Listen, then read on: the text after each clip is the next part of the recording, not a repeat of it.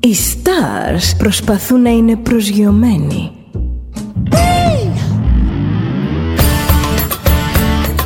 Ένα star είναι συνέχεια στον αέρα. Συνέχεια στον αέρα. Στο Δέλτα ζεις μαζί του.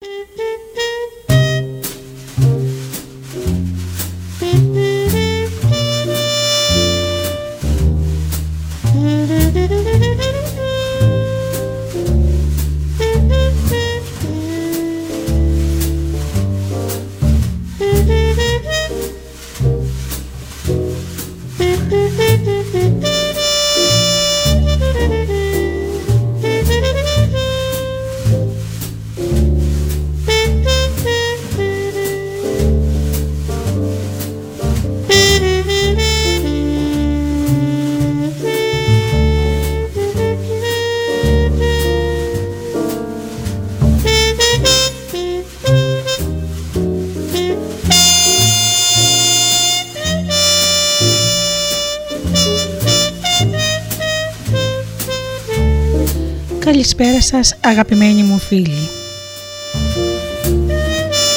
Είναι η εκπομπή «Άνθρωποι και ιστορίες» με τη Γεωργία Αγγελή. Ζωντανά από το στούντιο Δέλτα, το ραδιόφωνο της καρδιάς μας.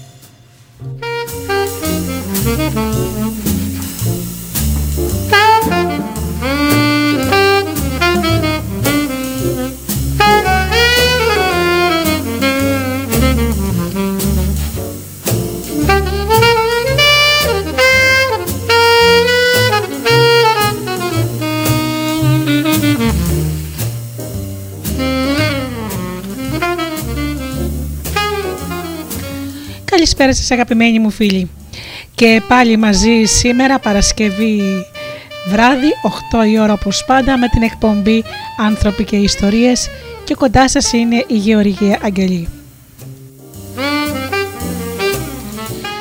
Σήμερα λοιπόν έχουμε και ένα ενδιαφέρον θέμα οι πεπιθήσεις και πώς ε, επιδρούν στη ζωή μας.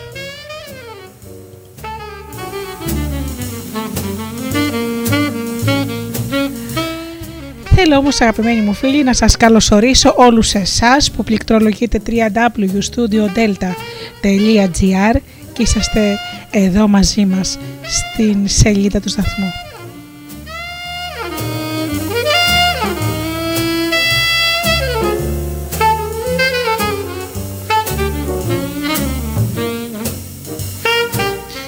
Να ευχαριστήσω τους ανθρώπους που μας ακούν από τις μουσικές σελίδες τις οποίες φιλοξενούμαστε όπως είναι το Live24.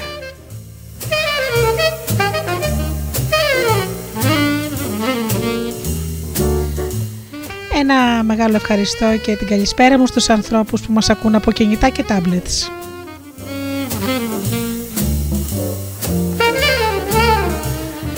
Και βεβαίως όπως πάντα να καλησπερίσω τους αγαπημένους μου φίλους και συνεργάτες, τον Τζίμι, την Αφροδίτη και την Ωρα.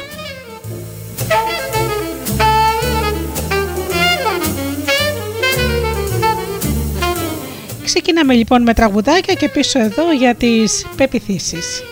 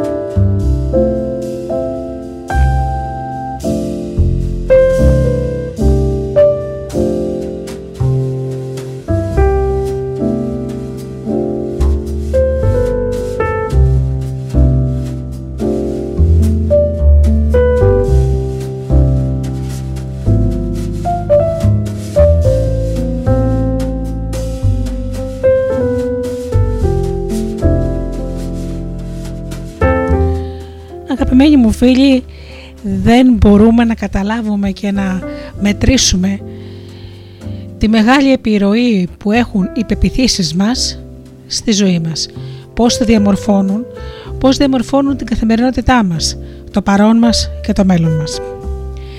Το σύστημα πεπιθήσεων λοιπόν που έχουμε, που τις περισσότερες φορές είναι λανθασμένο, μας εμποδίζει από το να αναπτυχθούμε στη ζωή και να κάνουμε πράγματα καλύτερα. Θα ξεκινήσω μερικά, με μερικά παραδείγματα τα οποία θα σας διαφωτίσουν πολύ.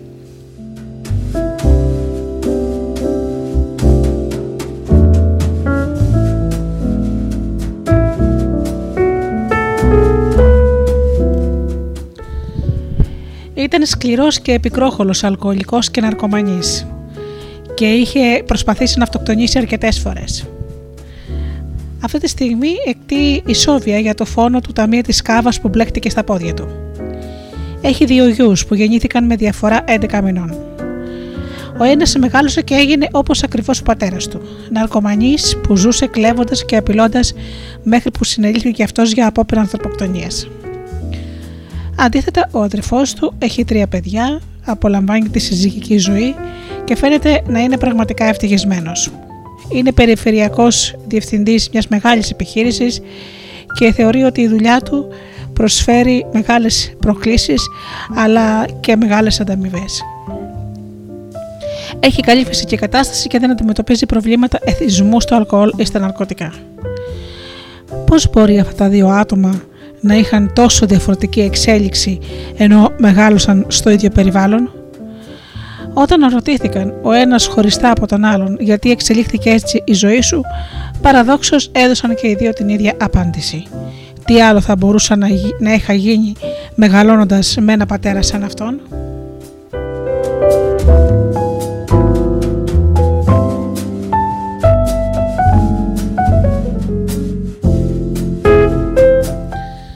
Συχνά παρασυρώμαστε και πιστεύουμε ότι τα γεγονότα ελέγχουν τη ζωή μας και ότι το περιβάλλον μας έχει διαμορφώσει το ποιοι είμαστε σήμερα. Δεν υπάρχει μεγαλύτερο ψέμα από αυτό. Δεν διαμορφωνόμαστε από τα γεγονότα, αλλά από τη σημασία που τους αποδίδουμε λόγω των πεπιθήσεών μας. Μία άλλη ιστορία. Είναι δύο πιλότοι. Καταρρύπτονται στο Βιετνάμ και φυλακίζονται στις περιβόητες φυλακές Hoa Lo βρίσκονται απομονωμένοι και λισοδεμένοι σε τσιμεντένιες πλάκες ενώ τους χτυπούν συνεχώς με σκουριασμένες αλυσίδες και τους βασανίζουν για να τους αποσπάσουν πληροφορίες. Παρόλο που δέχονται την ίδια βίαιη μεταχείριση, διαμορφώνουν ριζικά διαφορετικές πεπιθήσεις σχετικά με την εμπειρία τους. Ο ένας αποφασίζει ότι η ζωή του τελείωσε και αυτοκτονεί για να αποφύγει τον πόνο. Ο άλλος αποκομίζει από τους ίδιους εξευτελισμούς μια βαθύτερη πίστη στον εαυτό του, τον συνάνθρωπό του και τον δημιουργό του. Ο Σμίναρχο Τζέραλτ Κόφι χρησιμοποιεί αυτή την εμπειρία για να επενθυμίσει σε όλο τον κόσμο τη δύναμη του ανθρώπινου πνεύματος να ξεπερνάει τον πόνο, τις δυσκολίες και τα προβλήματα.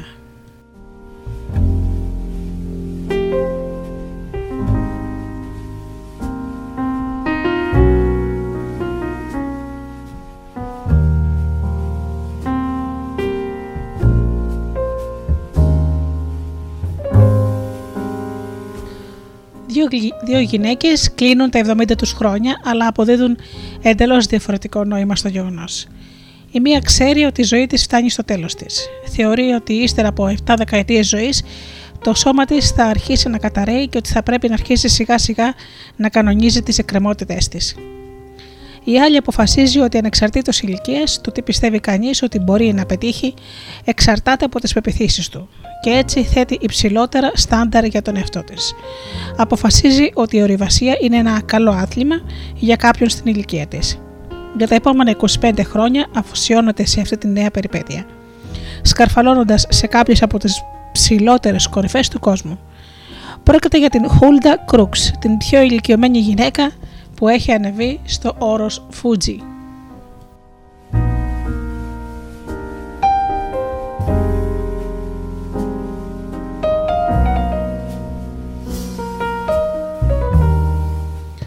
Φίλοι μου, όπως βλέπετε, το ποιοι είμαστε σήμερα και ποιοι θα γίνουμε αύριο δεν διαμορφώνεται ούτε από το περιβάλλον ούτε από τα γεγονότα της ζωής μας, αλλά από το νόημα που αποδίδουμε σε αυτά τα γεγονότα, από τον τρόπο δηλαδή με τον οποίο ερμηνεύουμε τα γεγονότα.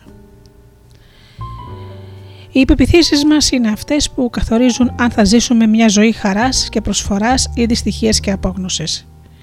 Σε τι χρησιμεύουν άραγε οι υπεπιθύσεις μας; Είναι η κατευθυντήρια δύναμη που μας υπαγορεύει τι οδηγεί στον πόνο και τι στην ευχαρίστηση.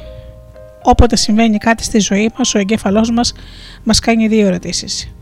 Θα προκαλέσει πόνο ή ευχαρίστηση; Και δεύτερον, τι πρέπει να κάνω για να αποφύγω τον πόνο και ή τι πρέπει να κάνω να αισθανθώ την ευχαρίστηση. Οι απαντήσεις που δίνουμε σε αυτές τις δύο ερωτήσεις εξαρτώνται από τις πεπιθήσεις μας, οι οποίες προκύπτουν από τις γενικεύσεις μας σχετικά με τις εμπειρίες που οδηγούν στον πόνο ή στην ευχαρίστηση. Οι γενικεύσεις αυτές καθορίζουν όλες τις πράξεις μας και επομένως την ποιότητα στην πορεία της ζωής μας. Οι γενικεύσεις είναι εξαιρετικές, εξαιρετικά χρήσιμες και αποτελούν απλά την αναγνώριση όμοιων μοτίβων. Για παράδειγμα, πώς μπορείτε να ανοίξετε μία πόρτα; Κοιτάζετε το πόμολο και παρότι δεν έχετε ξαναδεί το ίδιο πόμολο, είστε σίγουροι ότι αν το σπρώξετε, το τραβήξετε ή το στρέψετε δεξιά ή αριστερά, η πόρτα θα ανοίξει. Γιατί πιστεύετε κάτι τέτοιο; Πολύ απλά από την εμπειρία σας με τις πόρτες έχετε αρκετές αναφορές ώστε να δημιουργήσετε ένα αίσθημα βεβαιότητας που σας επιτρέπει να επιμείνετε και να τα καταφέρετε. Ουσιαστικά, δίχως αυτό το αίσθημα βεβαιότητας, δεν θα μπορούσατε να βγείτε από το σπίτι, να οδηγήσετε, να χρησιμοποιήσετε το τηλέφωνο ή να κάνετε οτιδήποτε από τα δεκάδες πράγματα που κάνετε καθημερινά.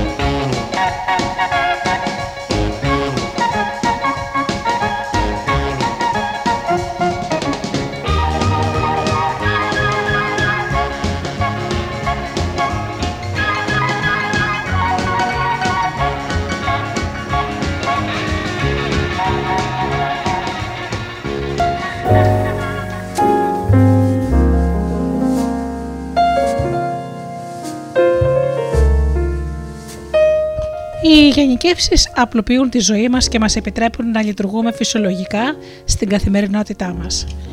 Δυστυχώς όμως οι γενικεύσεις σε πιο πολύπλοκες πλευρές της ζωής μας μπορεί να οδηγήσουν σε, σε υπεραπλουστευτικές και περιοριστικές πεπιθήσεις.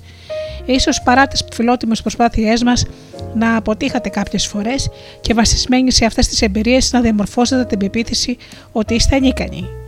Μόλις το πιστέψετε, η πεποίθησή σας μπορεί να μετατραπεί σε αυτοεκπληρούμενη προφητεία και να σκέφτεστε. Γιατί να προσπαθήσω, αφού ούτως ή άλλως δεν θα τα καταφέρω; Ίσως να είχατε πάρει κάποιες λανθασμένες αποφάσεις για ένα επαγγελματικό ή προσωπικό θέμα και τώρα πιστεύετε ότι υπονομεύετε πάντα τον εαυτό σας. Ή μπορεί όταν πηγαίνατε σχολείο να πιστεύατε ότι δεν μαθαίνετε τόσο γρήγορα όσο τα παιδιά σας και αντί να σκέφτεστε πώς ίσως ακολουθούσατε διαφορετική στρατηγική εκμάθησης, να αποφασίσατε ότι είχατε μαθησιακές δυσκολίες. Σε ένα άλλο επίπεδο, οι φιλετικές προκαταλήψεις δεν πηγάζουν και αυτές από χοντροειδείς γενικεύσεις αναφορικά με ολόκληρες ομάδες ανθρώπων. Το πρόβλημα με όλες αυτές τις πεπιθήσεις είναι ότι καταλήγουν να μας περιορίζουν επηρεάζοντας τις μελλοντικές μας αποφάσεις σχετικά με το ποιοι είμαστε και τι είμαστε ικανοί να πετύχουμε. Πρέπει να θυμόμαστε ότι οι περισσότερες από τις πεπιθήσεις μας Είναι γενικεύσεις που αφορούν το παρελθόν και βασίζονται σε ερμηνείες τραυματικών και ευχάριστων εμπειριών. Η πρόκληση είναι τριπλή. Πρώτον, οι περισσότεροι από εμάς δεν αποφασίζουμε συνειδητά τι θα πιστέψουμε. Δεύτερον, συχνά οι πεπιθήσεις μας βασίζονται σε παρερμηνία παλαιότερων εμπειριών και τρίτον, μόλις υιοθετήσουμε κάποια πεποίθηση, ξεχνάμε ότι πρόκειται απλά για μία ερμηνεία. Αρχίζουμε λοιπόν να θεωρούμε τις πεπιθήσεις μας αλήθειες και τις κάνουμε Ευαγγέλιο. Μάλιστα σπάνια αμφισβητούμε τις παγιωμένες πεπιθήσεις μας. Αν αναρωτηθήκατε ποτέ γιατί οι άνθρωποι συμπεριφέρονται με ένα συγκεκριμένο τρόπο, θα πρέπει να θυμάστε ότι καμιά πράξη τους δεν είναι τυχαία. Όλες οι πράξεις μας είναι αποτελέσματα των πεπιθήσεών μας. Κάθε ενεργειά μας οφείλεται στις συνειδητές ή ασυνείδητες πεπιθήσεις μας σχετικά με το τι οδηγεί στον πόνο και στην ευχαρίστηση. Αν θέλετε να εξασφαλίσετε μακροπρόθεσμες και μόνιμες αλλαγές στη συμπεριφοράς σας, θα πρέπει πρώτα να αλλάξετε τις πεπιθήσεις που σας περιορίζουν. Οι πεπιθήσεις αποτελούν δύναμη δημιουργίας και δύναμη καταστροφής. Οι άνθρωποι έχουν την εκπληκτική ικανότητα να δημιουργούν νόημα από οποιαδήποτε εμπειρία τους, κάτι που μπορεί να τους αποδυναμώσει ψυχικά ή να τους σώσει κυριολεκτικά τη ζωή. Μερικοί λόγω του πόνου που έχουν βιώσει στο παρελθόν λένε «Θα χρησιμοποιήσω την εμπειρία μου για να βοηθήσω τους άλλους. Επειδή έπεσα θύμα βιασμού, δεν θα επιτρέψω να πληγωθεί κανείς άλλος» ή «Επειδή έχασα την κόρη ή το γιο μου, θα κάνω τον κόσμο καλύτερο» δεν επιθυμούσαν να πιστέψουν τα συγκεκριμένα πράγματα, αλλά αντίθετα ήταν αναγκαίο να υιοθετήσουν τέτοιου είδους πεπιθήσεις για να μπορέσουν να μαζέψουν τα κομμάτια τους, να προχωρήσουν και να ζήσουν μια ζωή που θα τους ενδυνάμωνε. Όλοι έχουμε την δυνατότητα να δημιουργούμε νοήματα που μας ενδυναμώνουν. Αλλά οι περισσότεροι είτε δεν τη χρησιμοποιούμε ποτέ, είτε δεν γνωρίζουμε καν ότι τη διαθέτουμε. Αν δεν πιστέψουμε ότι υπάρχει κάποιος λόγος πίσω από τις ανεξήγητες τραγωδίες της ζωής, τότε καταστρέφουμε τη δυνατότητα που έχουμε να ζήσουμε πραγματικά. Η ανάγκη να μπορεί κανείς να δημιουργήσει νόημα από τις πιο επώδυνες εμπειρίες της ζωής παρατηρήθηκε από τον ψυχίατρο Βίκτορ Φράγκλ όταν ο ίδιος και, τα, και άλλα θύματα του ολοκαυτώματος επέζησαν τις φρίκης του Auschwitz και άλλων στρατοπέδων συγκέντρωσης. Ο Φράγκλ διαπίστωσε ότι οι τυχεροί που κατάφεραν να βγουν ζωντανοί από αυτήν την επίγεια κόλαση είχαν ένα κοινό χαρακτηριστικό. Κατάφεραν να αντέξουν και να μεταμορφώσουν την εμπειρία τους αποδίδοντας στον πόνο τους κάποιο νόημα που τους έδινε κουράγιο. Διαμόρφωσαν την πεποίθηση ότι από τη στιγμή που υπέφεραν και επιβίωσαν έπρεπε να δημιουργηθούν, έπρεπε να διηγηθούν την ιστορία τους και να σιγουρευτούν ότι κανένας άνθρωπος δεν θα επέφερε ποτέ τα ίδια.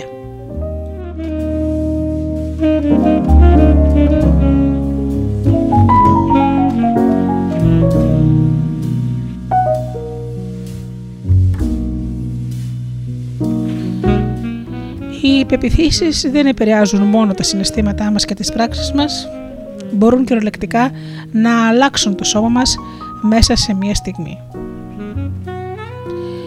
Σε μία συνέντευξή του από τον καθηγητή Μπέρνι Σίγκελ, καθηγητής ε, στο Yale και επιτυχημένος συγγραφέας, υπόθηκαν τα εξής.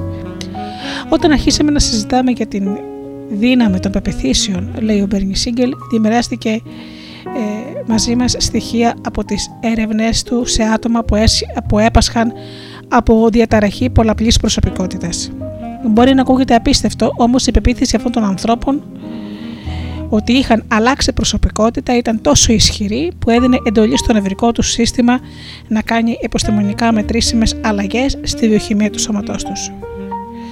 Το αποτέλεσμα; Τα σώματά τους κυριολεκτικά μεταμορφωνόταν μπροστά στα μάτια των ερευνητών και άρχιζαν να αντανακλούν τη νέα ταυτότητα σε κλάσματα δευτερολέπτου. Οι μελέτες αναφέρουν απίστευτα συμβάντα, καθώς οι ασθενείς άλλαζαν προσωπικότητα, άλλαζε και το χρώμα των ματιών τους ή εξαφανιζόταν και επαναμφανιζόταν σημάδια στο σώμα τους. Ακόμα και ασθένειες όπως ο διαβήτης και η υπέρταση εξαφανίζονταν ή εμφανίζονταν ανάλογα με την προσωπικότητα που υιοθετούσε ο ασθενής.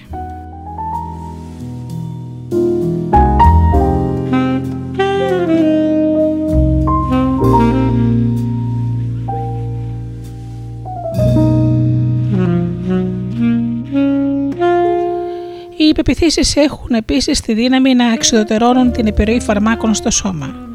Ενώ οι περισσότεροι πιστεύουν ότι τα φάρμακα θεραπεύουν τις ασθένειες, οι μελέτες στη νέα επιστήμη της ψυχονευροανοσολογίας που εξετάζει τη σχέση ινού σώματος έχει αρχίσει να επιβεβαιώνει κάτι που πολλοί υποψιάζονται εδώ και αιώνες. Ότι δηλαδή οι υπεπιθύσει μας για την ασθένεια και τις θεραπείες της παίζουν εξίσου σημαντικό ρόλο, αν όχι σημαντικότερο, με την ίδια θεραπεία. Ο Henry Beecher από το Πανεπιστήμιο του Harvard έχει κάνει εκτεταμένες έρευνες που αποδεικνύουν ξεκάθαρα ότι συχνά αποδίδουμε την βελτίωση της κατάστασης του ασθενούς σε κάποιο φάρμακο, ενώ στην πραγματικότητα υπεύθυνη είναι η πεποίθηση του ασθενούς. Απόδειξη αποτελεί ένα πείραμα στο οποίο ζητήθηκε από 100 φοιτητές της ιατρικής να συμμετάσχουν στη δοκιμή δύο νέων φαρμάκων. Εκείνο με την κόκκινη κάψουλα παρουσιάστηκε στους φοιτητές ως υπερδιεργετικό, ενώ αυτό με την μπλε κάψουλα ως πολύ ισχυρό ερεμιστικό. Χωρίς να το γνωρίζουν οι φοιτητές, οι ερευνητές αντάλλαξαν το περιεχόμενο της μιας κάψουλας με εκείνο της άλλης.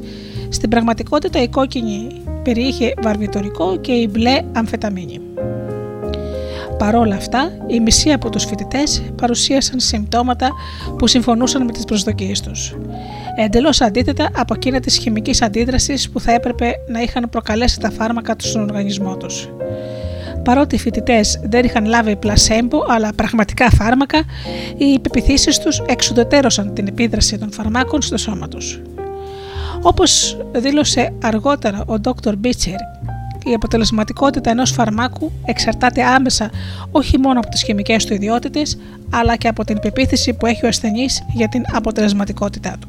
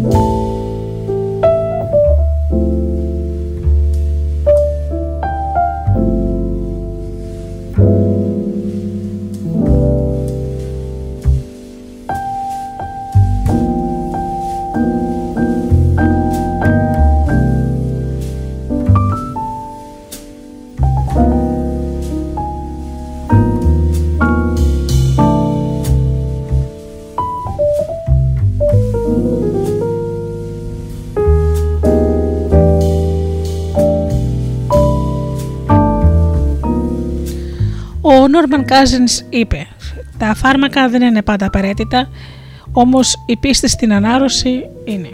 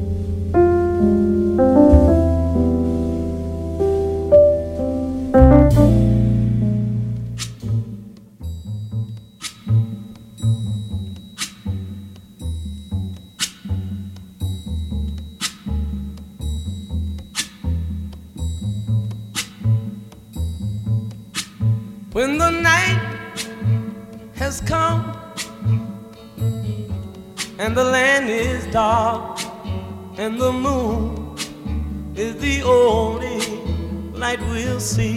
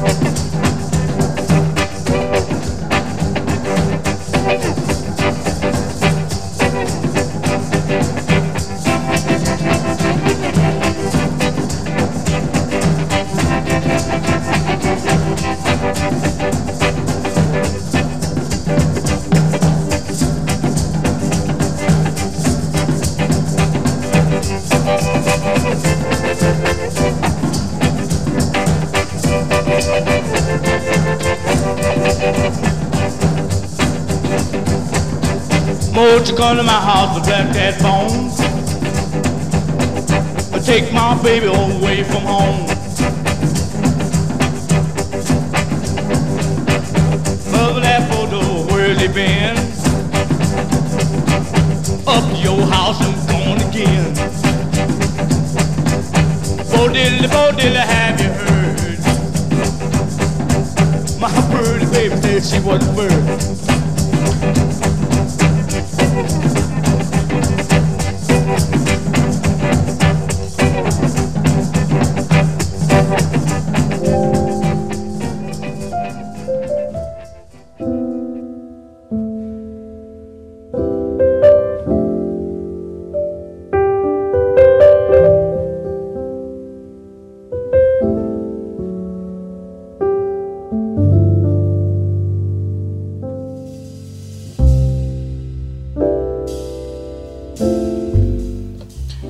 Έτσι λοιπόν ο Νόρμαν Κάζιν είχε πει σε μια συνέντευξη που έδωσε ένα, ένα μήνα πριν πεθάνει.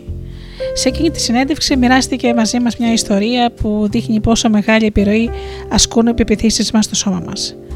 Σε ένα αγώνα αμερικανικού ποδοσφαίρου στο Λος Άντζελες, αρκετοί άνθρωποι παρουσίασαν συμπτώματα τροφικής δηλητηρίασης. Ο γιατρός που τους εξέτασε έβγαλε το συμπέρασμα ότι η αιτία ήταν ένα συγκεκριμένο αναψυκτικό που είχαν αγοράσει όλοι οι ασθενείς από ένα αυτόματο μηχάνημα προτού αρρωστήσουν. Ήταν η αιτία.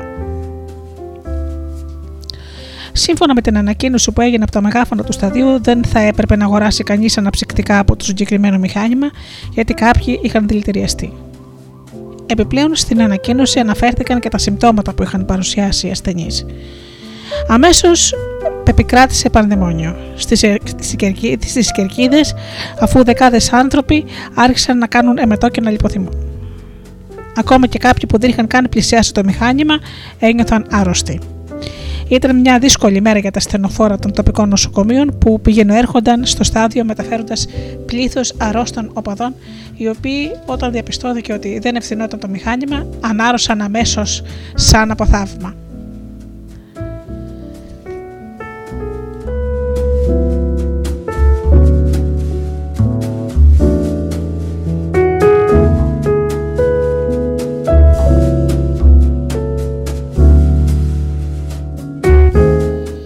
Πρέπει να καταλάβουμε ότι οι πεπιθήσεις μας μπορούν να μας αρρωστήσουν ή να μας θεραπεύσουν σε μια στιγμή.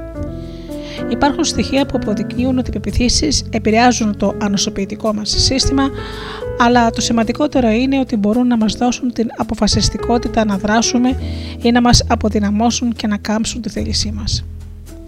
Ακόμα και αυτή τη στιγμή οι πεπιθήσεις σας καθορίζουν πώς θα αντιδράσετε σε αυτά που μόλις ακούσατε.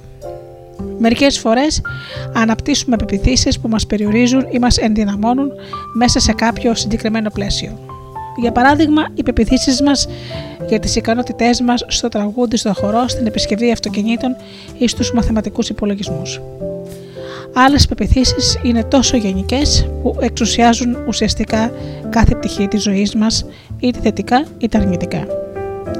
Αυτές τις πεπιθήσεις τις αποκαλώ καθολικές πεπιθήσεις οι καθολικές πεπιθήσεις είναι οι ευρύτατες πεπιθήσεις που έχουμε για τα πάντα στη ζωή μας, για την προσωπική μας ταυτότητα, τους ανθρώπους, τη δουλειά, το χρόνο, τα χρήματα, ακόμα και την ίδια τη ζωή. Αυτές οι ευρύτατες γενικεύσεις διατυπώνονται συχνά με τις λέξεις «είναι είμαι». Για παράδειγμα, φράσεις που ξεκινάνε «Η ζωή είναι», «Είμαι πολύ» και συμπληρώνουμε ό,τι θέλουμε, «Οι άνθρωποι είναι», και διάφορα άλλα.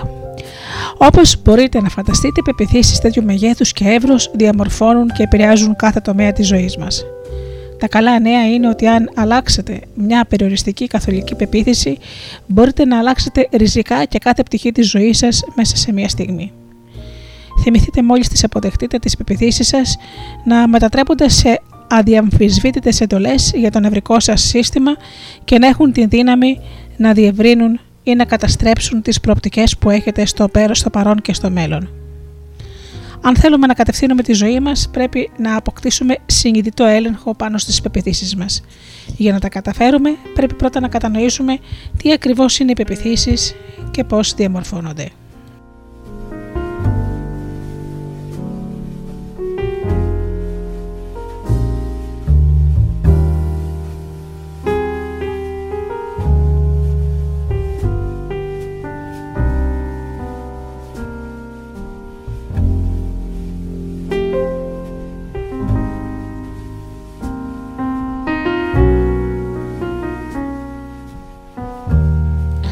Είναι λοιπόν οι πεπιθήσει, τι ακριβώς είναι; Συχνά στη ζωή μιλάμε για πράγματα χωρίς να γνωρίζουμε τι ακριβώς είναι.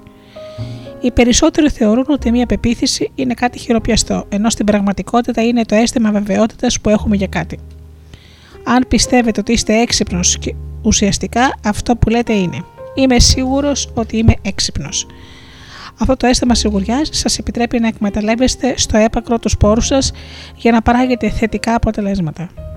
Μπορούμε να βρούμε μέσα μας τις απαντήσεις σε όλα τα ερωτήματα ή τουλάχιστον μπορούμε να αποκτήσουμε πρόσβαση στις απαντήσεις που χρειαζόμαστε μέσω των άλλων.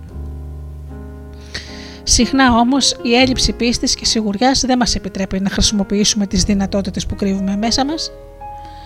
Ένας απλός τρόπος για να κατανοήσουμε μια πεποίθηση θα ήταν να σκεφτούμε το βασικό δομικό στοιχείο της, την ιδέα. Αν πάρουμε για παράδειγμα την ιδέα ότι είστε γοητευτικοί. Σταματήστε για λίγο και πείτε στον εαυτό σας. Είμαι εγωιτευτικό. Το κατά πόσον αυτό αποτελεί απλή ιδέα ή πεποίθηση εξαρτάται από τη σιγουριά που αισθάνεστε όταν λέτε αυτή τη φράση. Αν σκεφτείτε δεν είμαι πραγματικά εγωιτευτικό, αυτό που λέτε είναι ότι δεν είμαι σίγουρος ότι είμαι εγωιτευτικό. Πώς μπορούμε λοιπόν να μετατρέψουμε μια ιδέα σε πεποίθηση, Επιτρέψτε μου να χρησιμοποιήσω μια απλή μεταφορά για να περιγράψω τη διαδικασία. Αν σκεφτείτε ότι η ιδέα είναι η επιφάνεια ενός τραπεζιού χωρίς τα πόδια του, μπορείτε να καταλάβετε γιατί μια ιδέα δεν παρουσιάζει τον ίδιο βαθμό σταθερότητας χωρίς τα πόδια. Η υπεποίθηση από την άλλη έχει πόδια. Αν όντως πιστεύετε ότι είστε εγωιτευτικό, πώς γνωρίζετε ότι δεν κάνατε λάθος; Δεν ισχύει ότι έχετε κάποιες παραστάσεις που υποστηρίζουν τη συγκεκριμένη ιδέα. Κάποιες εμπειρίες που την επιβεβαιώνουν, αυτές αποτελούν τα πόδια που σταθεροποιούν το τραπέζι και εδραιώνουν τις πεπιθήσεις σας. Ποιες είναι αυτές οι εμπειρικές αναφορές, μπορεί να σας έχουν πει ότι είστε εγωιτευτικό, οι άλλοι άντρες και γυναίκες. Ή μπορεί να κοιτάζεστε στο καθρέφτη σας και να συγκρίνετε το είδωλό σας με όσους θεωρούνται γενικά εγωιτευτικοί και να σκέφτεστε. Τους μοιάζω. Ίσως πάλι άγνωστοι στον δρόμο να σας φωνάζουν και να σας κάνουν νοήματα. Όλες αυτές οι εμπειρίες δεν αποκτούν νόημα. Αν δεν τις καταταντάξατε κάτω από την ιδέα ότι είστε εγωιτευτικός. Τότε δημιουργούνται τα πόδια που σταθεροποιούν αυτή την ιδέα και σας κάνουν να την πιστεύετε. Νιώθετε πλέον σιγουριά για την ιδέα σας και έτσι μετατρέπετε σε πεποίθηση.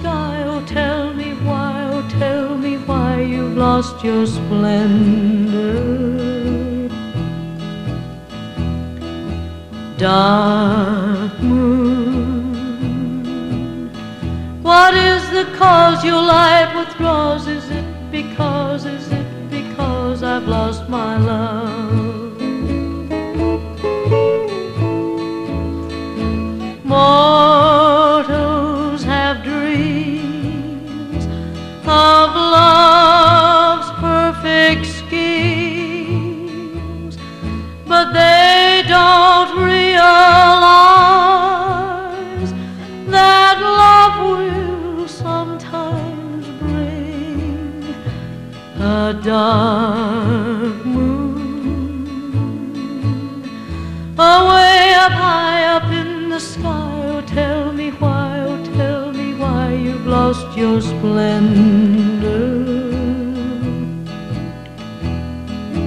Dark moon, what is the cause your light withdraws? Is it because, is it because I've lost my love?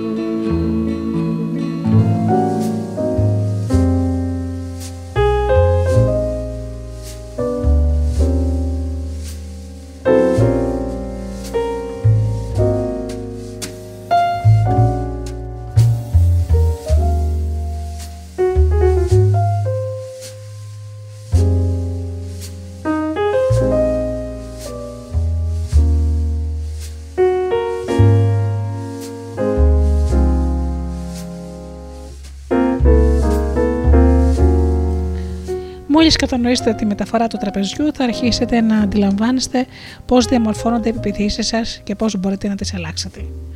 Πρώτα όμως αξίζει να σημειωθεί ότι μπορούμε να διαμορφώσουμε επιθύσεις για το οτιδήποτε αρκεί να βρούμε τα σωστά και αρκετά πόδια.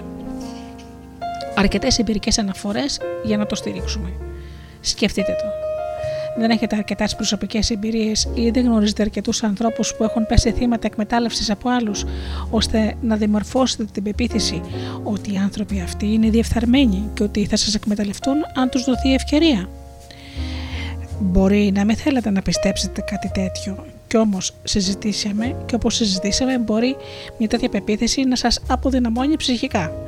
Αλλά αν το επιθυμούσατε, δεν έχετε αρκετές εμπειρίες που θα μπορούσαν να στηρίξουν αυτή την ιδέα και να τις προσδώσουν μια αίσθηση βεβαιότητας. Δεν ισχύει επίσης ότι έχετε εμπειρίες στη ζωή αναφορές που μπορούν να στηρίξουν την ιδέα ότι αν πραγματικά νοιάζεστε για τους ανθρώπους και τους φέρεστε καλά θα σας φερθούν και εκείνοι καλά και θα σας βοηθήσουν. Το ερώτημα είναι το εξής. Ποια από αυτές τις πεπιθήσεις είναι αλήθεια; Η απάντηση είναι ότι δεν έχει σημασία ποια είναι η αλήθεια. Εκείνο που έχει σημασία είναι ποια μπορεί να σας ενδυναμώνει περισσότερο.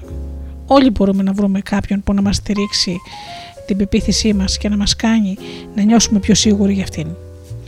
Αυτό επιτρέπει στους ανθρώπους να σκέφτονται λογικά. Το βασικό ερώτημα είναι και πάλι κατά πόσο η πεποίθηση αυτή μας ενδυναμώνει ή μας αποδυναμώνει σε καθημερινή βάση. Ποιες είναι άραγες, άραγε οι πιθανές πηγές εμπειρικών αναφορών στη ζωή μας. Σίγουρα αντλούμε αναφορές από τις προσωπικές μας εμπειρίες. Μερικές φορές μπορεί να τις συγκεντρώσουμε τις πληροφορίες αυτές που λαμβάνουμε από τους άλλους, από βιβλία, από CD ή από άλλες ταινίες. Άλλες φορές σχηματίζουμε αναφορές βασιζόμενοι μόνο στη φαντασία μας. Η συναισθηματική ένταση που αισθανόμαστε για κάθε μια από αυτές τις αναφορές επηρεάζει σε μεγάλο βαθμό την αντοχή και το πάχος του παιδιού, του ποδιού που αντιπροσωπεύει. Τα πιο ανθεκτικά και σταθερά πόδια δημιουργούνται από προσωπικές εμπειρίες που συνδέονται με κάποιο έντονο συνέστημα είτε επώδυνο είτε ευχάριστο. Ο άλλος παράγοντας είναι το πλήθος των αναφορών που έχουμε – Φυσικά, όσο περισσότερες είναι οι εμπειρίες που στηρίζουν μια ιδέα, τόσο πιο ακράδαντα θα την πιστεύετε. Χρειάζεται οι αναφορές αυτές να είναι ακριβείς για να μπορέσετε να τις χρησιμοποιήσετε; Όχι, μπορεί να είναι πραγματικές ή φανταστικές, ακριβείς ή ανακριβείς. Ακόμη και οι προσωπικές μας εμπειρίες, οτιδήποτε και αν πιστεύουμε για αυτές, διαστευλώνονται από την δική μας προσωπική οπτική. Επίσης, επειδή οι άνθρωποι έχουν την ικανότητα της διαστρέβλωσης και της επινόησης αναφορών, τα πόδια που μπορούμε να χρησιμοποιήσουμε για να στηρίξουμε τις πεπιθήσεις μας είναι ουσιαστικά απεριόριστα. Το μειονέκτημα εδώ είναι ότι ανεξάρτητα από πού προέρχονται οι αναφορές μας, αρχίζουμε να τις δεχόμαστε ως αληθινές και να μην τις αμφισβητούμε πλέον. Αυτό μπορεί να έχει πολύ αρκετικές επιπτώσεις, ανάλογα με τις πεπιθήσεις που υιοθετούμε. Από την άλλη όμως σημαίνει επίσης ότι έχουμε την ικανότητα να χρησιμοποιούμε αναφορές που έχουμε φανταστεί για να μας οθήσουν προς την κατεύθυνση των ονείρων μας.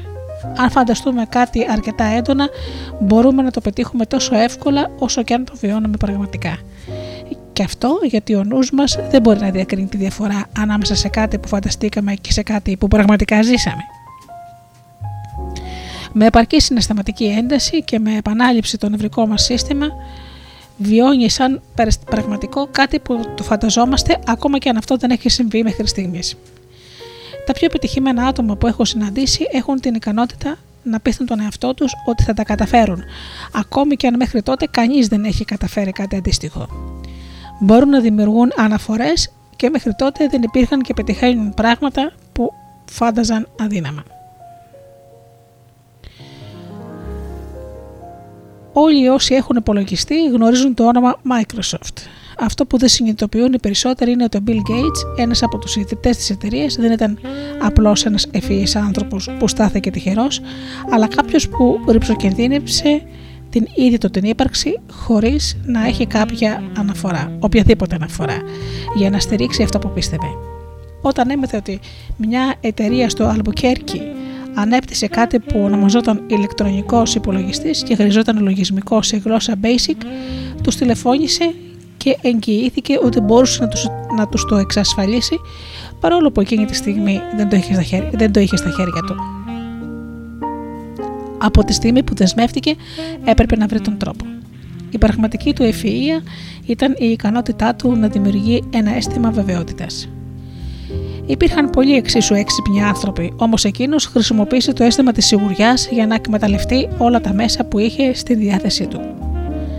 Μέσα σε μερικές εβδομάδες δημιούργησε μαζί με το συνεταίρο του μια γλώσσα προγραμματισμού.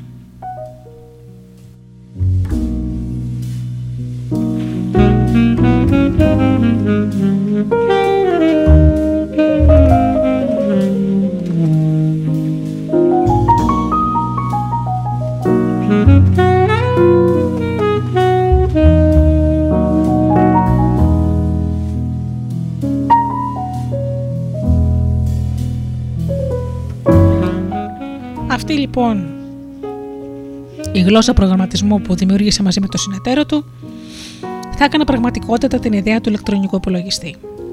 Ριψοκινδυνεύοντα και βρίσκοντας τρόπο να πετύχει, ο Bill Gates έθεσε σε κίνηση μια σειρά εξελίξεων που θα άλλαζε για πάντα τον τρόπο εργασίας των ανθρώπων και έτσι έγινε εκατομμυριούχος από τα 30 του. Αυτή είναι η δύναμη της σιγουριάς. Έχετε ακούσει την ιστορία του ρεκόρ των 4 λεπτών στους αγώνες του δρόμου ενός μιλίου; Για χιλιάδες χρόνια όλοι πίστευαν ότι ήταν αδύνατον για τον άνθρωπο να τρέξει ένα μίλι σε λιγότερο από 4 λεπτά. Όμως το 1954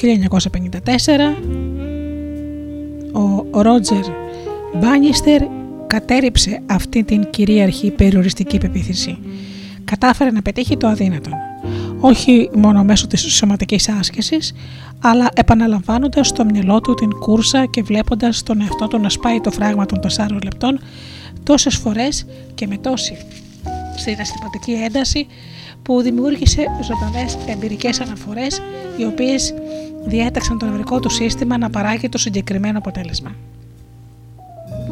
Πολλοί δεν συνειδητοποιούν ότι η σπουδαιότερη διάταση διάσταση αυτού του επιτεύγματος ήταν η επιρροή που είχε στους άλλους. Μέχρι τότε φαινόταν ότι κανείς δεν θα μπορούσε να σπάσει το φράγμα των 4 λεπτών. Αλλά μέσα σε ένα χρόνο από το επίτευγμα του Ρότζερ, άλλοι 37 αθλητές κατόρθωσαν το ίδιο. Η δική του εμπειρία έδωσε στους άλλους αθλητές ισχυρές αναφορές για να καλλιεργήσουν το αίσθημα της βεβαιότητας ότι μπορούσαν και εκείνοι να κατορθώσουν το αδύνατον. Τον επόμενο χρόνο τα κατάφεραν άλλοι 300 δρομείς.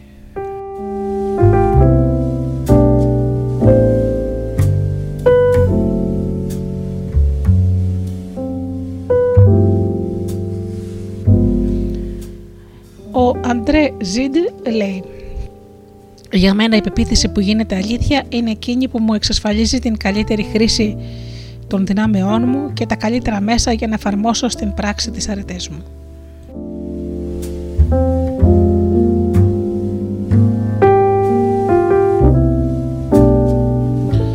Πολύ συχνά οι άνθρωποι διαμορφώνουν περιοριστικές πεπιθήσεις σχετικά με το ποιοι είναι και τι μπορούν να καταφέρουν.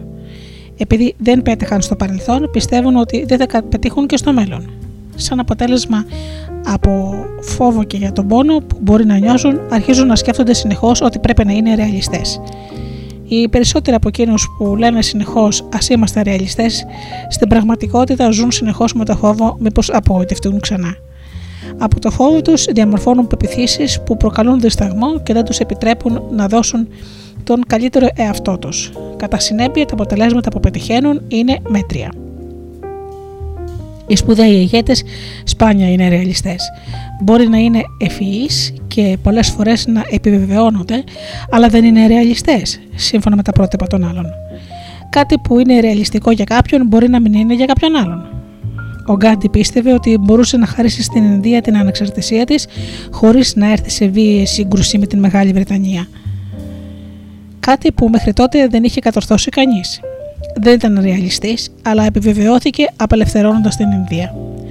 Αντίστοιχα, σίγουρα δεν ήταν ρεαλιστικό να πιστεύει κανείς ότι μπορούσε να κατασκευαστεί σε, ένα κτήμα με πορτοκαλιές ένα πάρκο αναψυχής, το οποίο θα έδινε στους ανθρώπους τόση χαρά, ώστε να είναι διατεθειμένοι να πληρώσουν όχι μόνο για τις διάφορες δραστηριότητες, αλλά απλά για να περάσουν την είσοδο. Κι όμως, οι λίγοι είχαν τη σιγουριά του Walt Disney και η αισιοδοξία του απέφερε καρπούς. Αν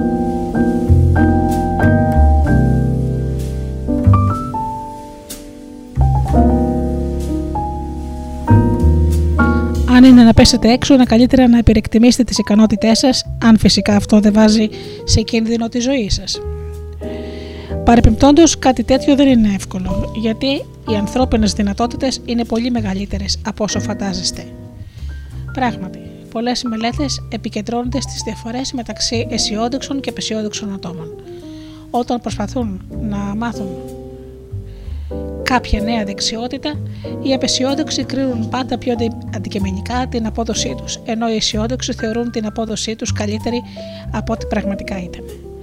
Ωστόσο, αυτή η μη ρεαλιστική αξιολόγηση αποτελεί το μυστικό της μελλοντικής επιτυχίας τους. Οι αισιόδοξοι καταφέρουν πάντα να τελειοποιήσουν τη δεξιότητα, ενώ οι απεσιόδοξοι αποτυγχάνουν. Γιατί; Οι αισιόδοξοι δίχως να έχουν αναφορές επιτυχίας, αλλά και αγνώντας τις όποιες αναφορές αποτυχίας, δεν κατασκευάζουν πεπιθήσεις όπως απέτυχα ή αποκλείεται να πετύχω. Αντίθετα, φαντάζονται τον εαυτό τους να κάνει κάτι διαφορετικό την επόμενη φορά και να πετυχαίνει, δημιουργώντας έτσι αναφορές πίστης. Αυτή η εξαιρετική τους ικανότητα επιτρέπει να επιμένουν μέχρι να αποκτήσουν τελικά την απαραίτητη δεξιότητα. Και όχι μόνο πετυχαίνουν το στόχο τους, αλλά τον ξεπερνούν. Ο λόγος που οι περισσότεροι αποτυγχάνουν είναι ότι δεν έχουν αρκετές αναφορές επιτυχία από το παρελθόν τους. Αντίθετα, τα αισιόδοξα άτομα λειτουργούν με βάση πεποίθησης με βάση πεπιθήσεις όπως το παρελθόν δεν καθορίζει το μέλλον. Όλοι οι σπουδαίοι ηγέτες, όλοι όσοι έχουν πετύχει σε κάποιον τομέα της ζωής τους, γνωρίζουν τη δύναμη που δίνει η συνεχής επιδίωξη ενός οράματος. Ακόμη και όταν δεν γνωρίζουν όλες τις λεπτομέρειες για τον τρόπο υλοποίησής του. Αν αποκτήσετε την απόλυτη βεβαιότητα που προσφέρουν οι ακλόνητες πεπιθήσεις, θα μπορείτε ουσιαστικά να πετύχετε τα πάντα, ακόμη και πράγματα που οι άλλοι θεωρούν αδύνατα.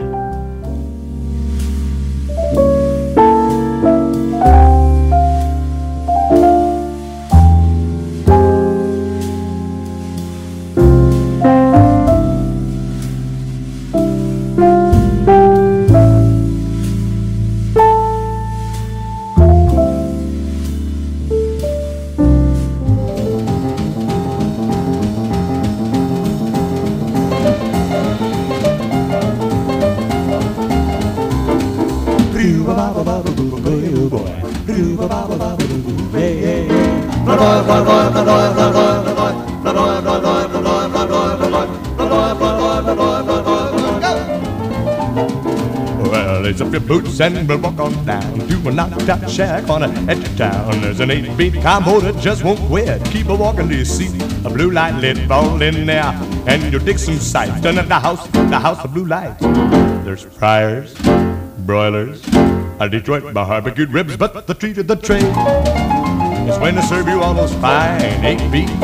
You want to spend the rest of your brights down at the house, the house of blue lights ba ba ba ba ba boo ba boo boy. Boo ba ba ba ba ba boo boo boo yeah. Run away, run away, run away, run away, run away, run away, run away, run away, run away, run away.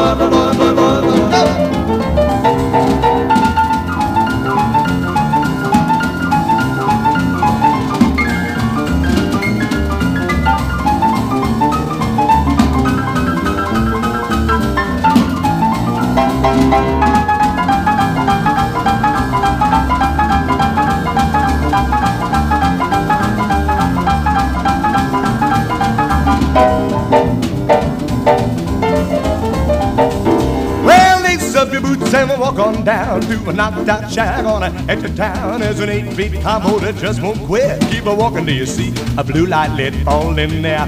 And your Dixon sight done at the house, the house of blue lights. There's fryers, broilers, a Detroit barbecue ribs, but the treat of the train is when they serve you all those fine eight beats. You wanna spend the rest of your price. Then at the house, the house of blue lights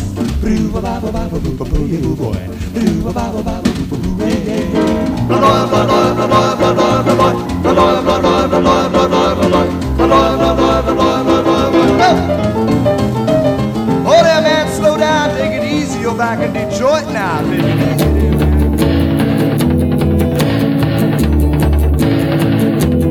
If you knew Peggy Sue, then you know why I feel blue without Peggy. My Peggy Sue. You. I love you, Peggy Sue. Peggy Sue, Peggy Sue. Oh, how my heart yearns for you, oh, Peggy. My Peggy Sue. Oh, well, I love you, gal, I love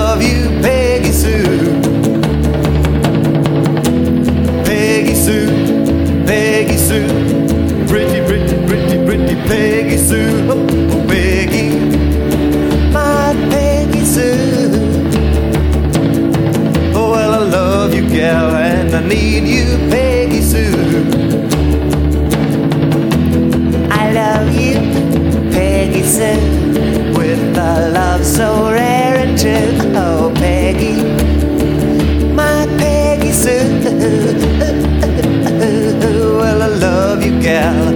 I want you, Peggy places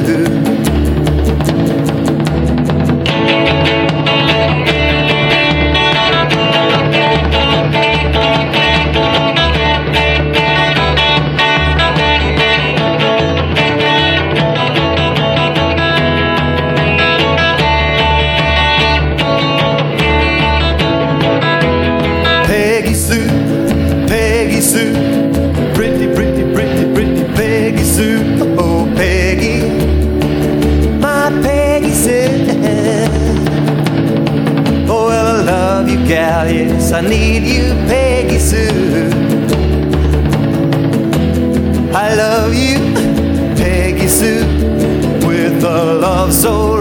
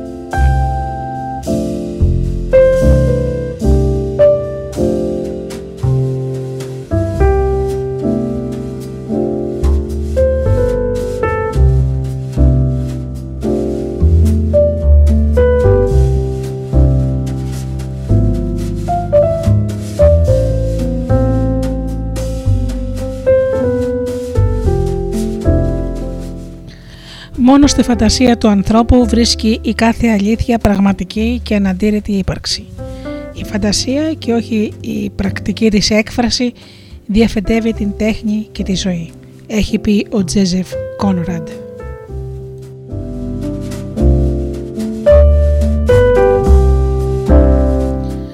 Μια από τις μεγαλύτερες προκλήσεις της ζωής είναι να γνωρίζουμε πώς να ερμηνεύουμε τις αποτυχίες μας.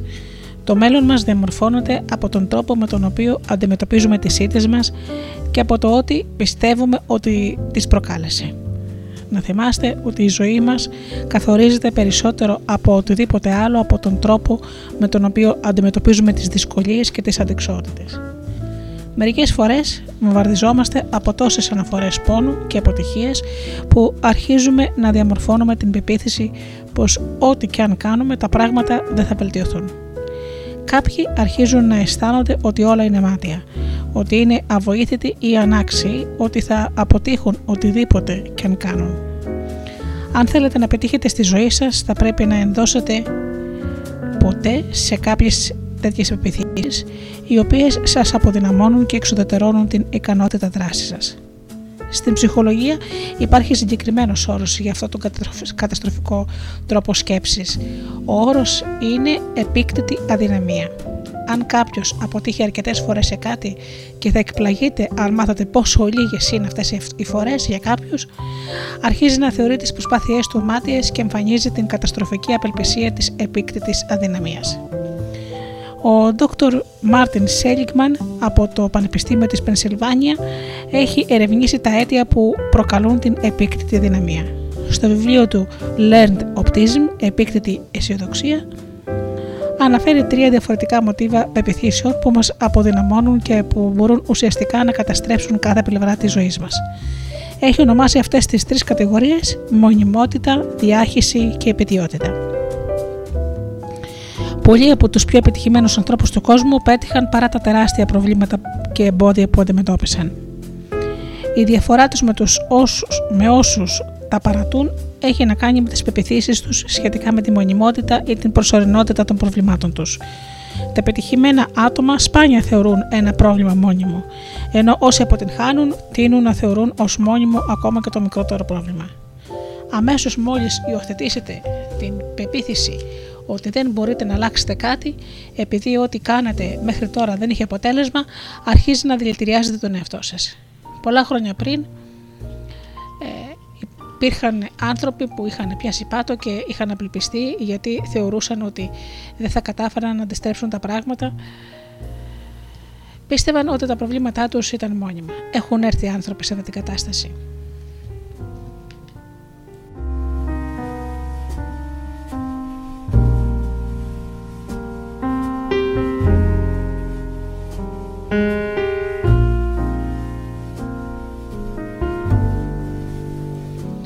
Ήταν πιο, ό,τι πιο κοντινό είχαν νιώσει στο συναισθηματικό θάνατο.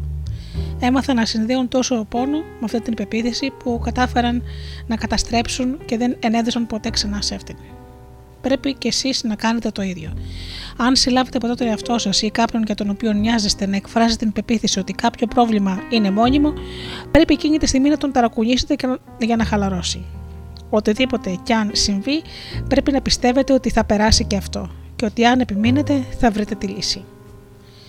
Η δεύτερη διαφορά μεταξύ επιτυχημένων και αποτυχημένων, αισιόδοξων και απεσιόδοξων είναι η πεποίθηση που έχουν για τη διάχυση των προβλημάτων τους.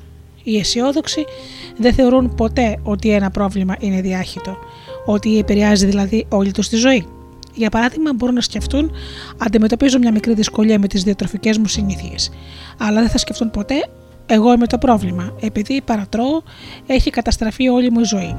Αντίθετα, οι απεσιόδοξοι άνθρωποι με επίκτητη δυναμία διαμορφώνουν την πεποίθηση ότι είναι οι ίδιοι αποτυχημένοι επειδή απέτυχαν σε ένα πράγμα. Πιστεύουν ότι επειδή αντιμετωπίζουν οικονομικές δυσκολίες, η ζωή τους θα καταστραφεί. Δεν θα μπορέσουν να φροντίσουν τα παιδιά τους. Η σύντροφός τους θα τους εγκαταλείψει και ούτω καθεξής. Σύντομα, βγάζουν το γενικό συμπέρασμα ότι τα πράγματα έχουν ξεφύγει από τον έλεγχό τους και νιώθουν εντελώς αδύναμοι. Φανταστείτε τώρα τι αντίκτυπο μπορεί να έχει η μονιμότητα και η διάχυση μαζί. Για να αντιμετωπίσετε την μονιμότητα και τη διάχυση, θα πρέπει να βρείτε κάτι στη ζωή σας που μπορείτε να ελέγξετε και να κάνετε τα απαραίτητα βήματα προς τη συγκεκριμένη κατεύθυνση. Με αυτόν τον τρόπο, κάποιες από αυτές τις περιοριστικές πεπιθήσεις θα εξαφανιστούν. Η τελευταία κατηγορία πεπιθήσεων είναι αυτή που ο Σέλιγμαν ονομάζει υπετιότητα ή όπως την ονομάζω εγώ αντίληψη των προβλημάτων ως προσωπικών αδυναμιών. Αν αντιλαμβανόμαστε την αποτυχία ως δικό μας λάθος και όχι ως πρόκληση στην οποία πρέπει να αντιδράσουμε προσαρμόζοντας τη στρατηγική μας, τότε απλά θα παραλύσουμε. Πώς θα μπορούσαμε άλλωστε να αλλάξουμε ολόκληρη τη ζωή μας, δεν θα ήταν πολύ ευκολότερο να αλλάξουμε τις, με τις πράξεις μας σε ένα συγκεκριμένο τομέα; Προσέξτε να μην τοποθετήσετε την πεποίθηση ότι φταίτε για το πρόβλημα. Πώς μπορείτε να νιώσετε έμπνευση αν τα βάζετε με τον εαυτό σας; Όταν αστερνιζόμαστε τέτοιου είδους περιοριστικές πεπιθήσεις, είναι σαν να παίρνουμε συστηματικά μικρές δόσεις αρσενικού που οθριστικά με τον καιρό γίνονται θανατηφόρες. Παρόλο που δεν πεθαίνουμε άμεσα, αρχίζουμε να πεθαίνουμε συναισθηματικά από τη στιγμή που τους υιοθετούμε. Πρέπει λοιπόν να τις αποφεύγετε πάση θυσία. Να θυμάστε ότι από τη στιγμή που πιστεύετε κάτι, ο εγκέφαλός σας λειτουργεί στον αυτόματο πιλότο, φιλτράροντας τα αρεθίσματα από το περιβάλλον και αναζητώντας αναφορές που επιβεβαιώνουν τη συγκεκριμένη πεποίθηση.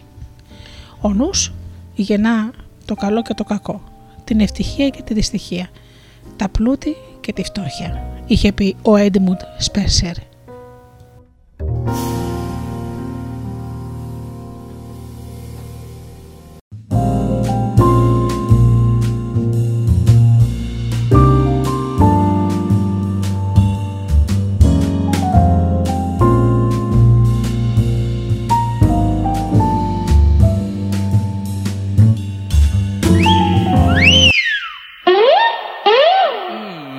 Dig that crazy chick.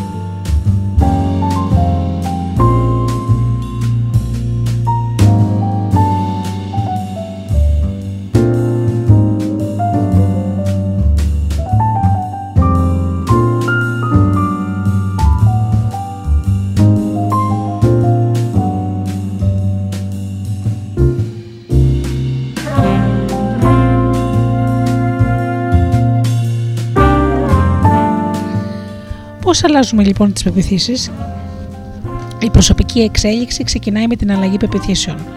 Πώς μπορούμε λοιπόν να τις αλλάξουμε; Πρώτον, ο πιο αποτελεσματικός τρόπος είναι να επαναπρογραμματίσετε το νου σας ώστε να συσχετίσει ένα αίσθημα φόρου του πόνου με την παλιά σας πεποίθηση. Πρέπει να νιώσετε βαθιά μέσα σας ότι όχι μόνο η πεποίθηση αυτή σας έχει προκαλέσει πόνο στο παρελθόν, αλλά ότι θα συνεχίσει να σας προκαλεί πόνο στο παρόν και στο μέλλον. Έπειτα μπορείτε να συσχετίσετε ένα έντονο αίσθημα ευχαρίστησης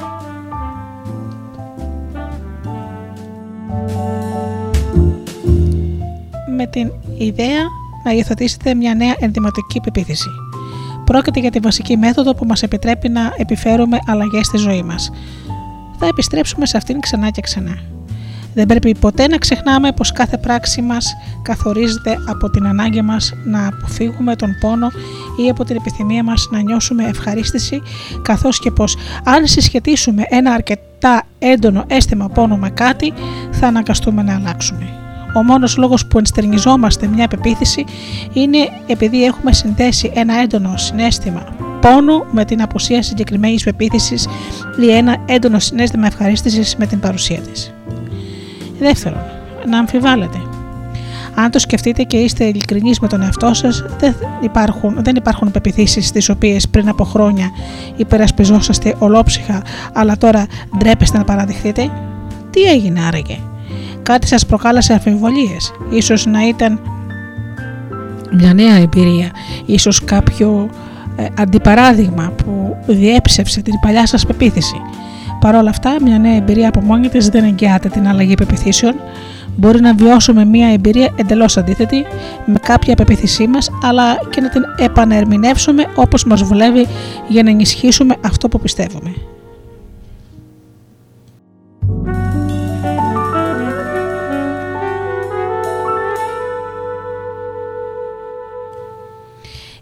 Λέει λοιπόν ο Άντωνι Ρόμπινς σε κάποιο σεμινάριό μου μια γυναίκα άρχισε να βιώνει κάποιες ιδιαίτερες νοητικές και συναισθηματικές καταστάσεις και υποστήριζε με επιμονή ότι είναι ναζί, ότι είμαι ναζί. Και ότι δηλητηριάζω τους ανθρώπους μέσα στην αίθουσα με αόρετα αέρια που διαχέονται από το σύστημα εξαιρισμού. Όταν προσπάθησα να την ερεμήσω επιβραδύνοντας τον ρυθμό της ομιλίας μου, κλασική μέθοδος για να κάνετε κάποιον να ερεμήσει, εκεί μου είπε: Είδες, άρχισε να επηρεάζεται και η ομιλία σου οτιδήποτε γινόταν, κατάφερε να το χρησιμοποιήσει για να στηρίξει την πεποίθησή της ότι δηλητηριαζόμαστε όλοι.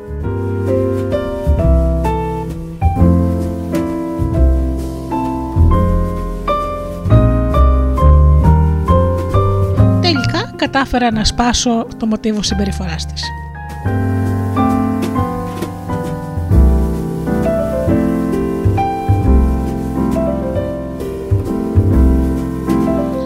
Οι νέες εμπειρίες προκαλούν αλλαγές μόνο αν μας κάνουν να αμφισβητούμε τις πεπιθήσεις μας. Να θυμάστε πως όταν πιστεύουμε κάτι, πάβουμε να το αμφισβητούμε. Από τη στιγμή που αρχίζουμε να αμφισβητούμε τις πεπιθήσεις μας, πάβουμε να αισθανόμαστε βέβαιοι για αυτές. Αρχίζουμε να τρατάζουμε τα πόδια του τραπεζιού, τις εμπειρικές αναφορές μας και να χάνουμε την αίσθηση της απόλυτης βεβαιότητας. Έχετε αμφισβητήσει ποτέ την ικανότητά σας να καταφέρετε κάτι, με ποιο τρόπο; Κατά πάσα πιθανότητα, κάνετε τον εαυτό σας τις υπονομευτικές ερωτήσεις όπως αν τα θαλασσώσω, αν δεν τα καταφέρω, αν δεν με συμπαθήσουν. Όμως οι ερωτήσεις μπορούν να δώσουν επίσης μεγάλη δύναμη αν τις χρησιμοποιήσουμε για να εξετάσουμε την εγκυρότητα των πεπιθήσεων που μπορεί να έχουμε αποδεχτεί τυφλά. Πράγματι, Οι περισσότερες από τις πεπιθήσεις μας στηρίζονται σε πληροφορίες τις οποίες έχουμε πάρει από άλλους και τις οποίες δεν αμφισβητήσαμε εκείνη τη στιγμή. Αν τις εξετάσουμε προσεκτικά, ίσως ανακαλύψουμε ότι αυτό που, με, που για χρόνια πιστεύαμε υποσυνείδητα βασίζεται σε ένα σύνολο λανθασμένων υποθέσεων. Αν χρησιμοποιείτε γραφομηχανή ή ηλεκτρονικό υπολογιστή, είμαι σίγουρη πως θα καταλάβετε το παρακάτω παράδειγμα. Γιατί πιστεύετε ότι η παραδοσιακή κατανομή των γραμμάτων, των αριθμών και των συμβόλων στο 99% των συσκευών με το πληκτρολόγιο είναι η ίδια σε όλο τον κόσμο; Παρεπιπτόντως, η κατανομή αυτή λέγεται OWRD και αν πληκτρολογείτε γνωρίζετε ότι αυτοί είναι οι χαρακτήρες που βρίσκονται στην πάνω αριστερή σειρά του πληκτρολογίου. Σίγουρα η κατανομή αυτή θα πρέπει να επινοήθηκε ώστε να αυξάνει την ταχύτητα της πληκτρολόγησης, έτσι δεν είναι; Οι περισσότεροι δεν αμφισβητούν το σύστημα ORD. Άλλωστε υπάρχει εδώ και 150 χρόνια. Στην πραγματικότητα όμως η κατανομή αυτή είναι πιο αναποτελεσματική που μπορείτε να φανταστείτε. Έχει αποδειχθεί ότι πολλές άλλες κατανομές όπως η Dvorak μειώνουν τα λάθη και αυξάνουν την ταχύτητα εντυπωσιακά. Η αλήθεια είναι ότι η κατανομή ORD σχεδιάστηκε με σκοπό την μείωση της ταχύτητας δαχτυλογράφησης στην εποχή που τα μέρη με τα γραμματικά στοιχεία στην γραφομηχανή κινούνταν τόσο αργά ώστε κολούσαν αν ο δαχτυλογράφος έγραφε πολύ γρήγορα.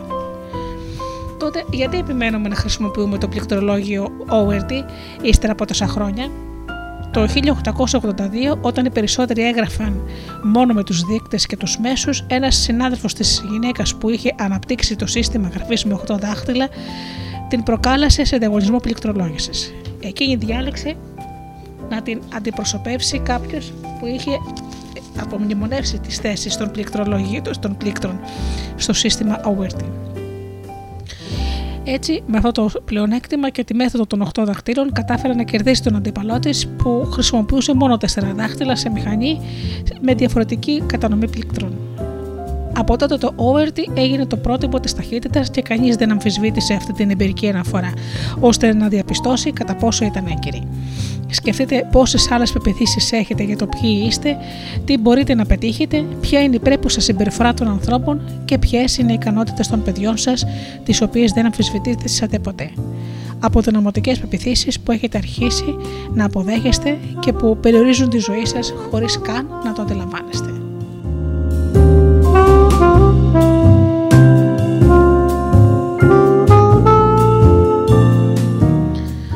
Αν κάνετε αρκετές ερωτήσεις για κάτι, στο τέλος σίγουρα θα φτάσετε στο σημείο να το αμφισβητήσετε. Αυτό ισχύει και για πράγματα που πιστεύετε απόλυτα και πέρα από κάθε αμφιβολία.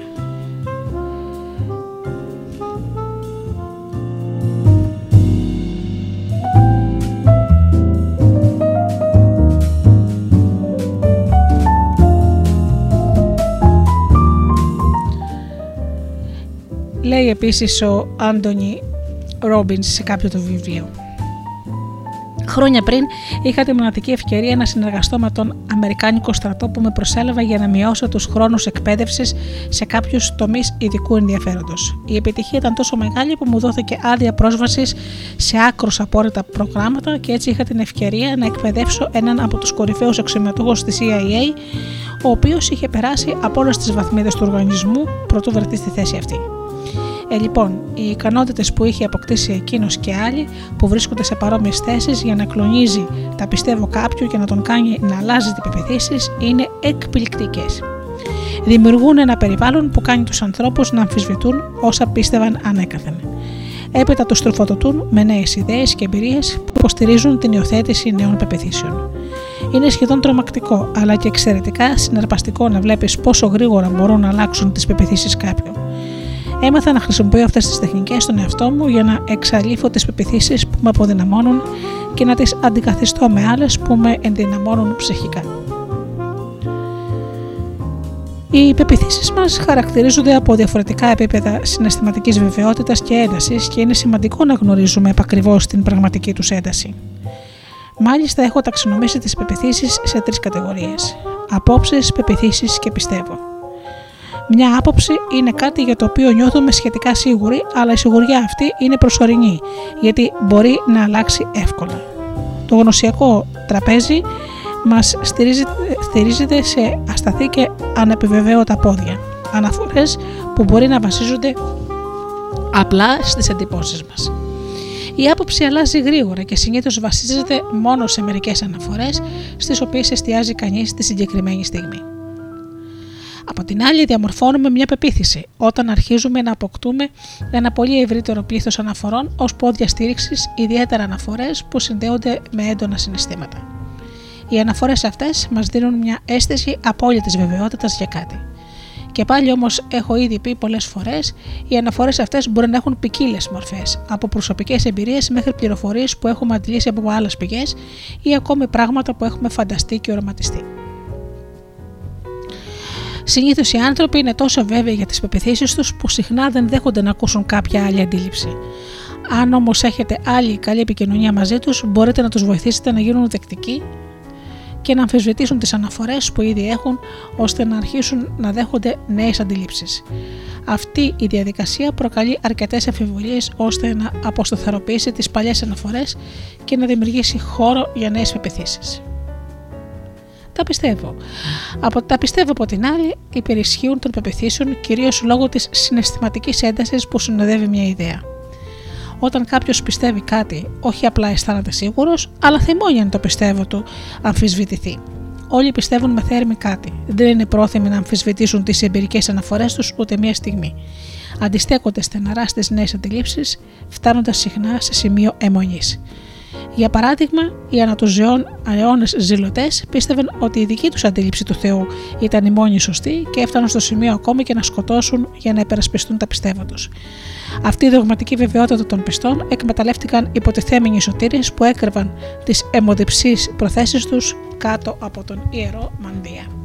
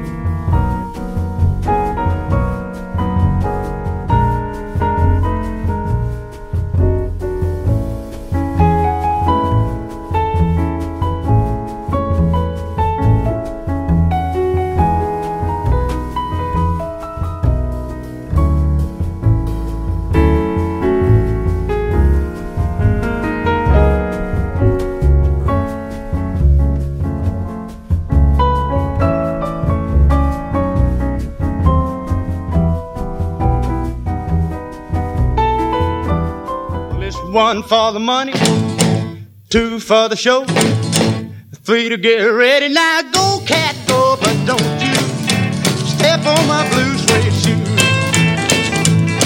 You can do anything but off of my blue suede shoe.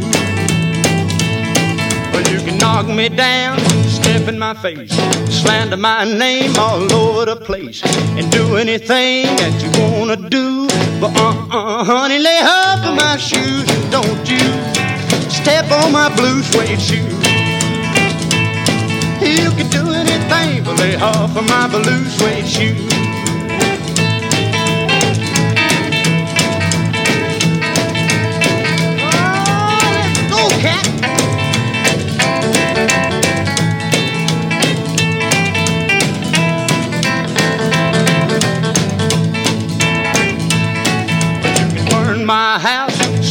My car, drink my liquor from my old fruit jar, and do anything that you wanna do. But uh-uh, honey, lay off of them shoes and don't you step on my blue suede shoes. You can do anything but lay off of my blue suede shoes.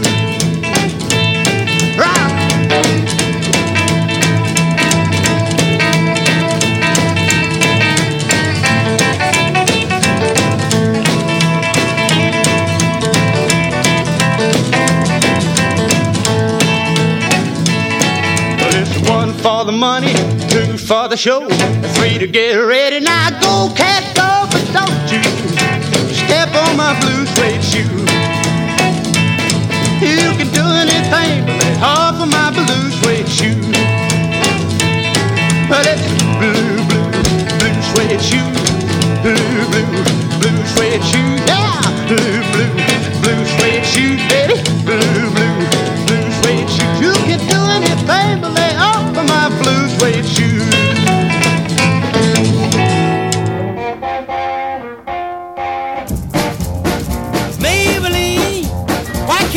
true? Oh, Maybelline, why can't you be true? You done started doing the things you used to do.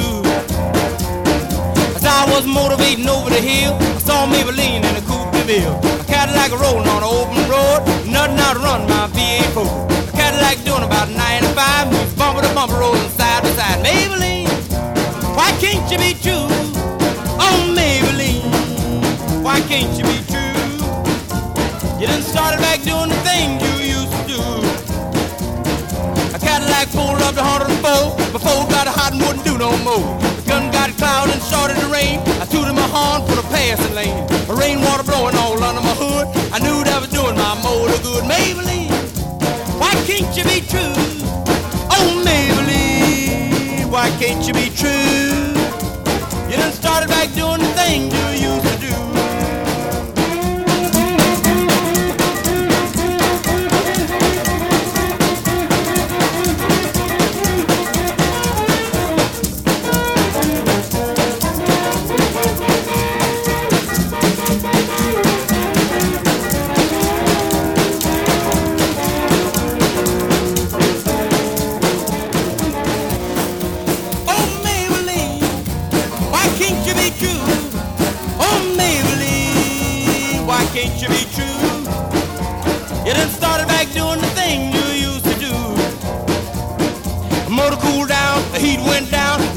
Heard that highway sound. The Cadillac setting like a of lead, 110 and a half a mile ahead. Cadillac looking like it's setting still, and I caught Maybelline at the top of the hill. Maybelline, why can't you be true? Oh, Maybelline, why can't you be true? You done started back doing the thing you used to do.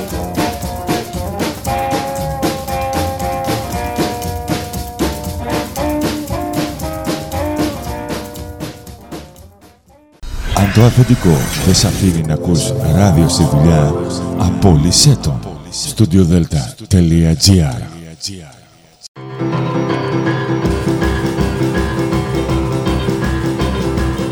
Come on over, baby.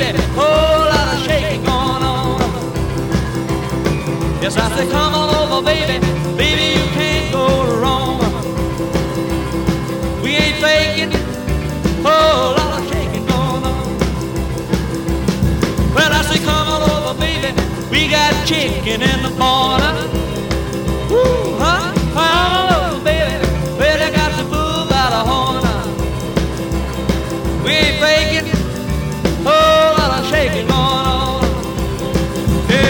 said shake, baby, shake.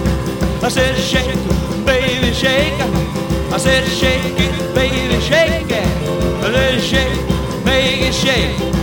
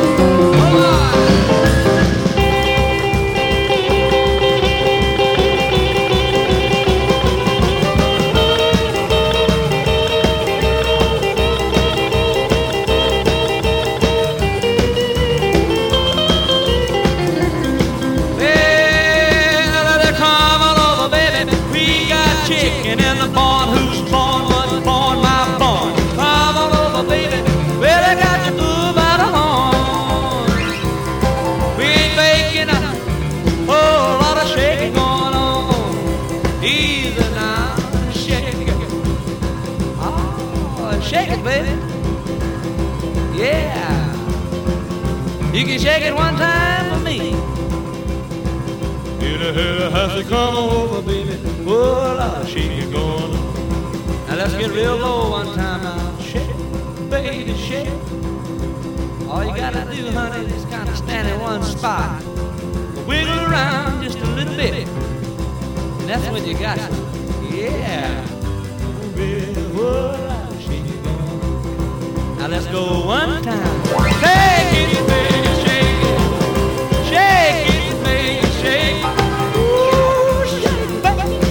Come on, baby, shake baby, shake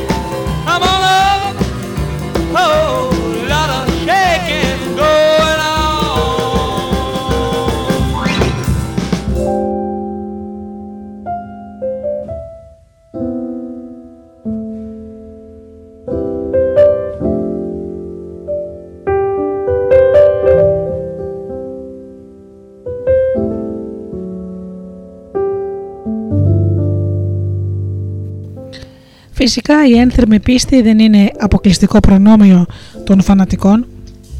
Αντίθετα, χαρακτηρίζει όλους τους ανθρώπους που είναι αφοσιωμένοι σε μία ιδέα ή αρχή ή σε ένα σκοπό. Για παράδειγμα, κάποιος που διαφωνεί κάθετα με την πρακτική των υπογείων πυρηνικών δοκιμών έχει μια πεποίθηση, αλλά κάποιος που αναλαμβάνει δράση ακόμα και αν δεν την εκτιμούν ή δεν την εγκρίνουν οι άλλοι, συμμετέχοντας για παράδειγμα σε πορεία διαμαρτυρίας έξω από τις εγκαταστάσεις των δοκιμών, έχει ένα πιστεύω. Κάποιος που κατακρίνει την κατάσταση του δημοσίου συστήματος εκπαίδευσης έχει μια πεποίθηση, αλλά κάποιος που γίνεται εθελοντής σε ένα εκπαιδευτικό πρόγραμμα προκειμένου να βελτιώσει το σύστημα έχει ένα πιστεύω. Κάποιος που φαντασιώνεται την απόκτηση της δικής του ποδοσφαιρικής ομάδας έχει μια άποψη για το τι επιθυμεί.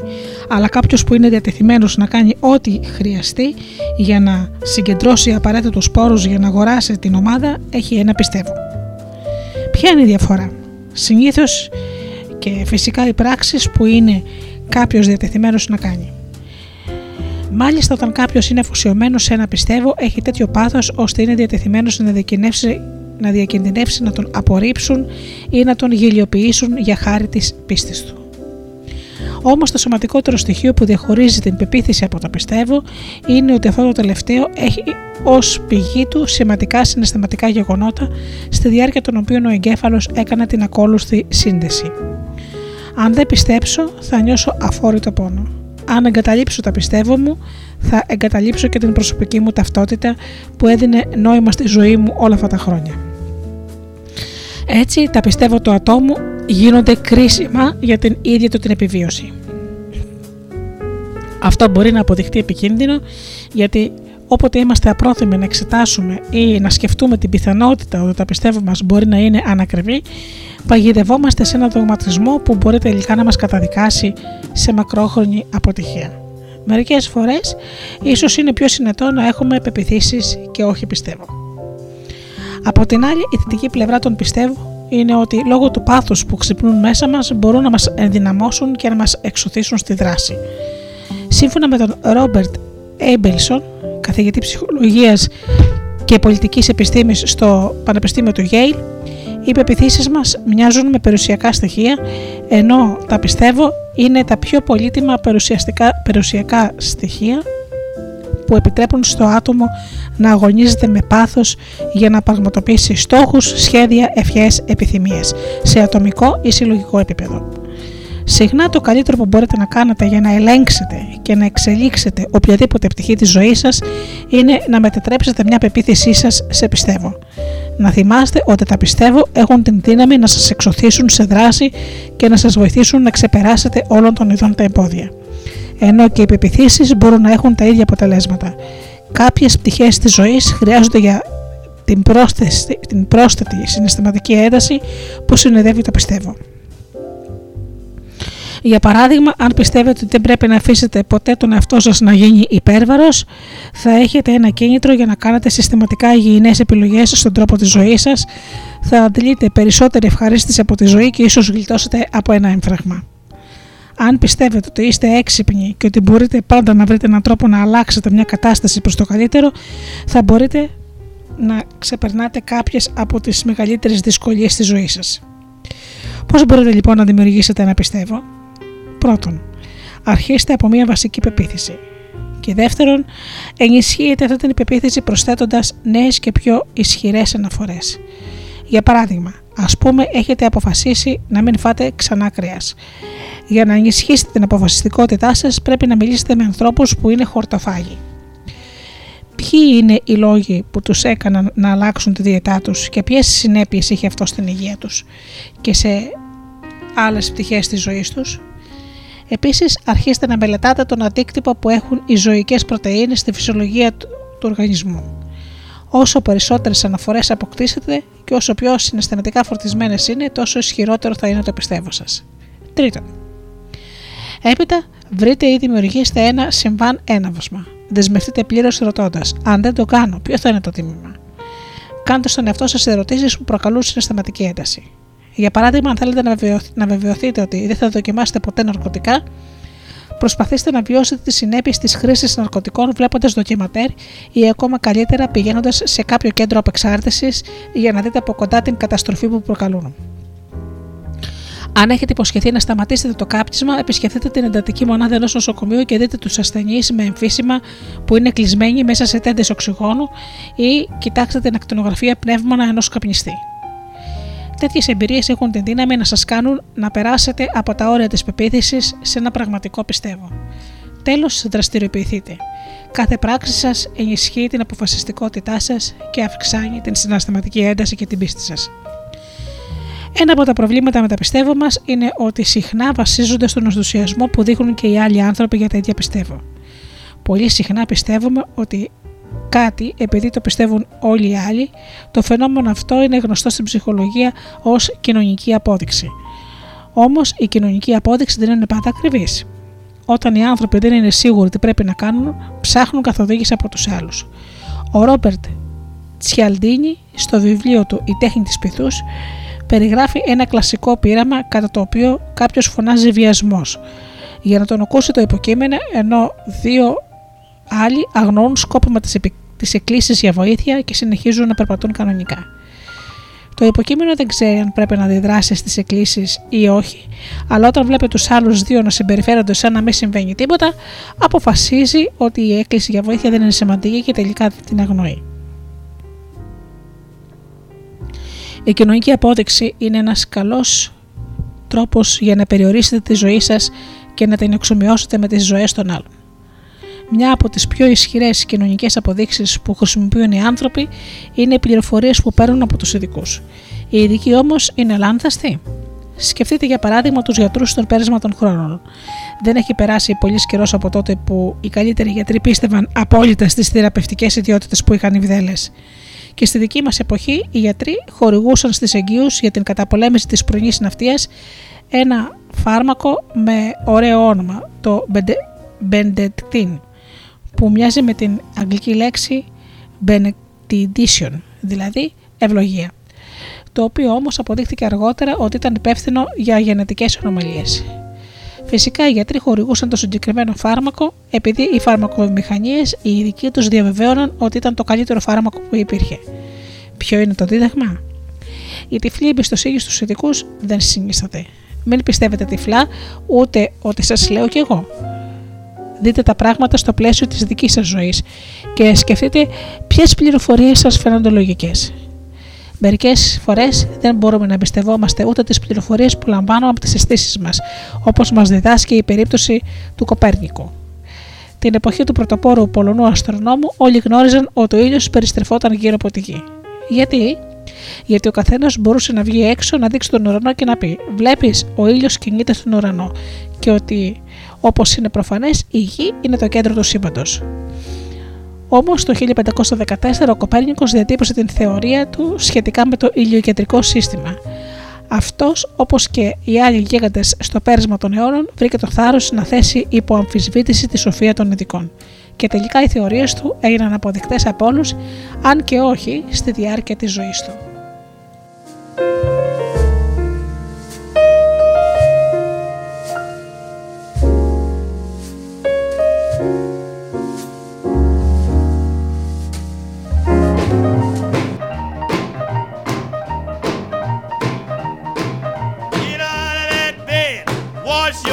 and hands Get out of that bed, wash your face and hands. Well, you get in that kitchen, make some noise with the pots and pans. Well, you wear old dresses, the sun comes shining.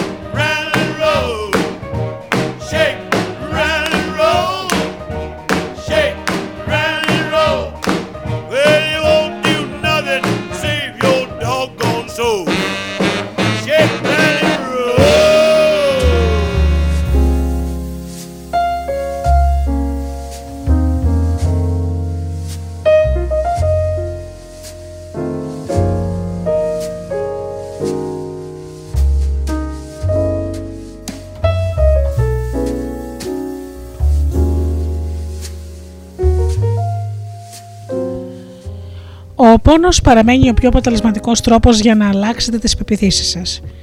Ένα καλό παράδειγμα της δύναμης που χαρίζει η αλλαγή των πεπιθήσεων αποτελεί η τηλεπτική εκπομπή Σάλι Τζέσι Ραφαέλ, στην οποία μια θαραλέα γυναίκα στάθηκε μπροστά στο τηλεπτικό κοινό και αποκήρυξε τους δεσμούς της με την Ku Klux Klan. Το ρενικό είναι ότι μόλις ένα μήνα πριν είχε βγει στην ίδια εκπομπή ένα, ως μέρος ενός πάνελ γυναικών της Ku Klux Klan που φέρονταν εναντίον όποιου δεν εστερνιζόταν τις φιλετικές πεπιθήσεις τους, φωνάζοντας με οργή ότι οι φιλετικές αναμίξεις σε εκπαιδευτικό, οικονομικό και κοινωνικό επίπεδο θα κατέστρεφαν τελικά την χώρα και το λαό. Τι προκάλεσε αυτή την δραστική αλλαγή στις πεπιθήσεις της; Πρώτον, μια νεαρή γυναίκα από το κοινό του στούντιο είχε σηκωθεί κατά τη διάρκεια της πρώτης εκπομπής κλαίγοντας και την εκλυπ- εκλυπαρούσε να δείξει κατανόηση. Ο άντρας και το παιδί της ήταν Ισπανόφωνοι και με δάκρυα δήλωσε πως δεν μπορούσε να πιστέψει ότι κάποιοι άνθρωποι μπορεί να διακατέχονται από τέτοιο μίσος. Δεύτερον, στην πτήση της επιστροφής είχε μαλώσει το γιο της, ο οποίος εμφανίστηκε μαζί της στην εκπομπή, δίχως να συμμερίζεται τις ίδιες απόψεις. Επειδή λοιπόν την τρόπιασε στο, στο τηλεπτικό κοινό. Οι υπόλοιπες γυναίκες της ομάδας τον επέπληξαν για την έλλειψη σεβασμού του και του υπενθύμησαν μια από τις δέκα εντολές, να σέβεσαι τη μητέρα και τον πατέρα σου. Ο 16χρονος απάντησε ότι ο Θεός σίγουρα δεν επιθυμούσε να σεβαστεί το κακό που είχε ενστερνιστεί η μητέρα του, κατέβηκε από το αεροπλάνο στο αεροδρόμιο του Ντάλλας και ορκίστηκε ότι δεν θα ξαναγυρίσει στο σπίτι. Καθώς η γυναίκα συνέχισε την πτήση της προς τον προορισμό της, επανέφερε στο μυαλό της τα γεγονότα εκείνης της ημέρας και άρχισε να σκέφτεται τον πόλεμο που έδινε η Αμερική στη Μέση Ανατολή. Θυμήθηκε ότι άλλο ένα μέλος του ακροτερίου της είχε πει εκείνη την ημέρα. Άντρες και γυναίκες όλων των φυλών βρίσκονται αυτή τη στιγμή εκεί και δεν πολεμούν για τον εαυτό τους, αλλά για σένα. Σκέφτηκε πόσο αγαπούσε το γιο της και πόσο σκληρά του είχε φερθεί. Θα επέτρεπε να ήταν αυτός ο τσακωμός οι τελευταίες λέξεις που, θα που θα αντάλλασαν; Το ενδεχόμενο αυτό της προκαλούσε τέτοιο φόρετο πόνο που δεν άντυχε ούτε τη σκέψη του. Έπρεπε να αλλάξει άμεσα.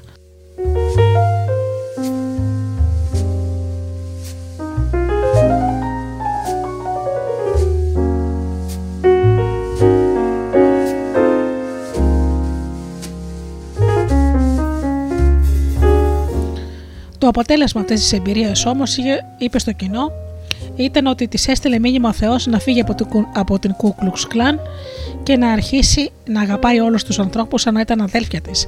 Μήνυμα στο οποίο υπάκουσε αμέσως. Σίγουρα θα της έλειπαν οι φίλοι της, θα την εξωστράκιζαν από την ομάδα, αλλά όπως είπε, ένιωθε ότι η ψυχή της ήταν πλέον καθαρή και ότι θα μπορούσε να συνεχίσει μια νέα ζωή με καθαρή συνείδηση. Είναι πολύ σημαντικό να εξετάζουμε τις πεπιθήσεις μας και τις συνέπειές τους για να είμαστε βέβαιοι ότι μας ενδυναμώνουν ψυχικά. Πώς μπορούμε όμως να ξέρουμε ποιες πεπιθήσεις να υιοθετήσουμε, Η απάντηση είναι ότι πρέπει να βρούμε κάποιον που να έχει πετύχει αυτό που επιθυμούμε κι εμείς από τη ζωή. Οι άνθρωποι αυτοί αποτελούν πρότυπα και μπορούν να σας προσφέρουν μερικές από τις απαντήσεις που αναζητάτε. Πίσω από όλους τους επιτυχημένους ανθρώπους συναντάμε ένα συγκεκριμένο σύνολο ενδυναμωτικών πεπιθήσεων. Για να προωθεύσετε στη ζωή πρέπει να έχετε ως πρότυπο τις ζωές αυτών των επιτυχημένων ανθρώπων. Είναι ένας αποτελεσματικός και διασκεδαστικός τρόπος και θα βρείτε τέτοιους ανθρώπους παντού γύρω σας, αρκεί να τους ρωτήσετε. Τι πιστεύεις ότι σε κάνει διαφορετικό, Ποιες είναι οι πεπιθήσεις που σε διαχωρίζουν από τους άλλους, Χρόνια πριν διάβασα το βιβλίο Συναντήσεις με εξωσωμείωτους ανθρώπους και το χρησιμοποίησα ως πρότυπο για να διαμορφώσω τη ζωή μου. Από τότε έχω γίνει κυνηγός της επιτυχίας και αναζητώντας συνεχώς πρωτοπόρους άντρες και γυναίκες για να ανακαλύψω ποιες ήταν οι πεπιθήσεις, οι στρατηγικές και οι αξίες που τους οδήγησαν στην επιτυχία. Στην πραγματικότητα, πολλές από τις σημαντικές γνώσεις που μοιράζομαι μαζί σας στην εκπομπή προέρχονται από τις συνεντεύξεις ε, ανθρώπων κορυφαίους στον τομέα τους. Η απόφασή μου να μοιραστώ μαζί σας αυτές τις συνεντεύξεις, τις σκέψεις μου και τις γνώσεις μου με βοήθησε να καταστρώσω ένα συστηματικό σχέδιο όχι μόνο για την ψυχική ενδυνάμωση των άλλων, αλλά και για τη δική μου προσωπική συστηματική εξέλιξη. Είναι χαρά μου να σας βοηθήσω να μιμηθείτε αυτούς τους επιτυχημένους ανθρώπους αλλά να θυμάστε ότι έχετε πάντα και άλλες επιλογές. Τα πρότυπα που χρειάζεστε βρίσκονται παντού γύρω σας.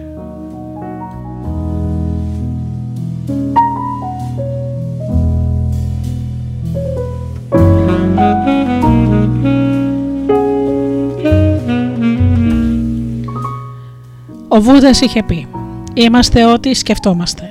Όλο το είναι μας απορρέει από τις σκέψεις μας. Με τις σκέψεις μας δημιουργούμε τον κόσμο».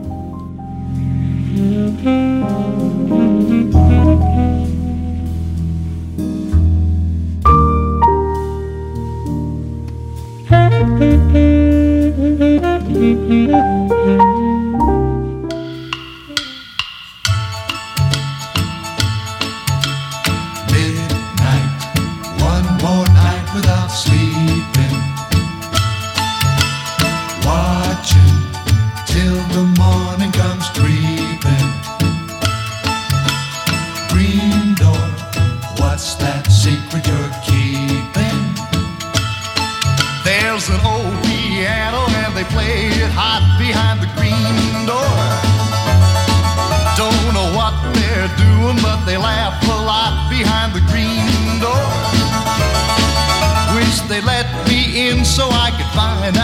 hides behind the green door.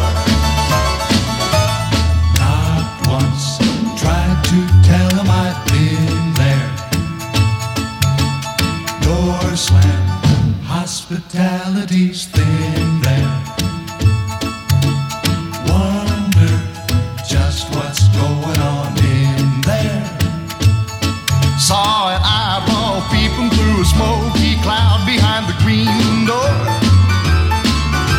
Mama said Joe sent me. Someone laughed out loud behind the green door. All I want to do is join the happy crowd behind the green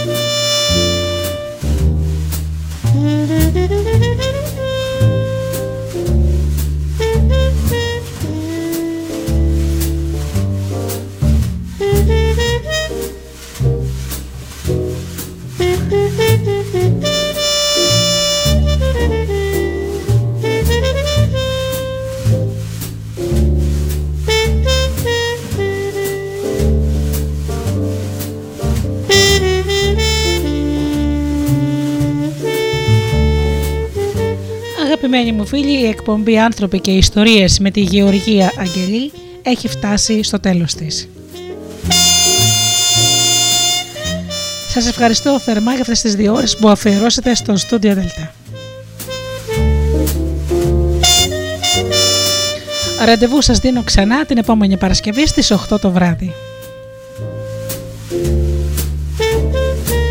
Έως τότε σας εύχομαι να περνάτε καλά, να είστε καλά και αγαπήστε τον άνθρωπο που βλέπετε κάθε μέρα στο καθρέφτη. Καλό σας βράδυ.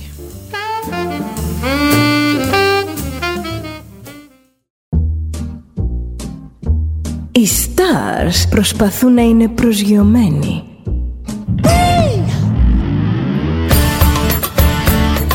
Ένα star είναι συνέχεια στον αέρα. Συνέχεια στον αέρα. Στο Δέλτα ζεις μαζί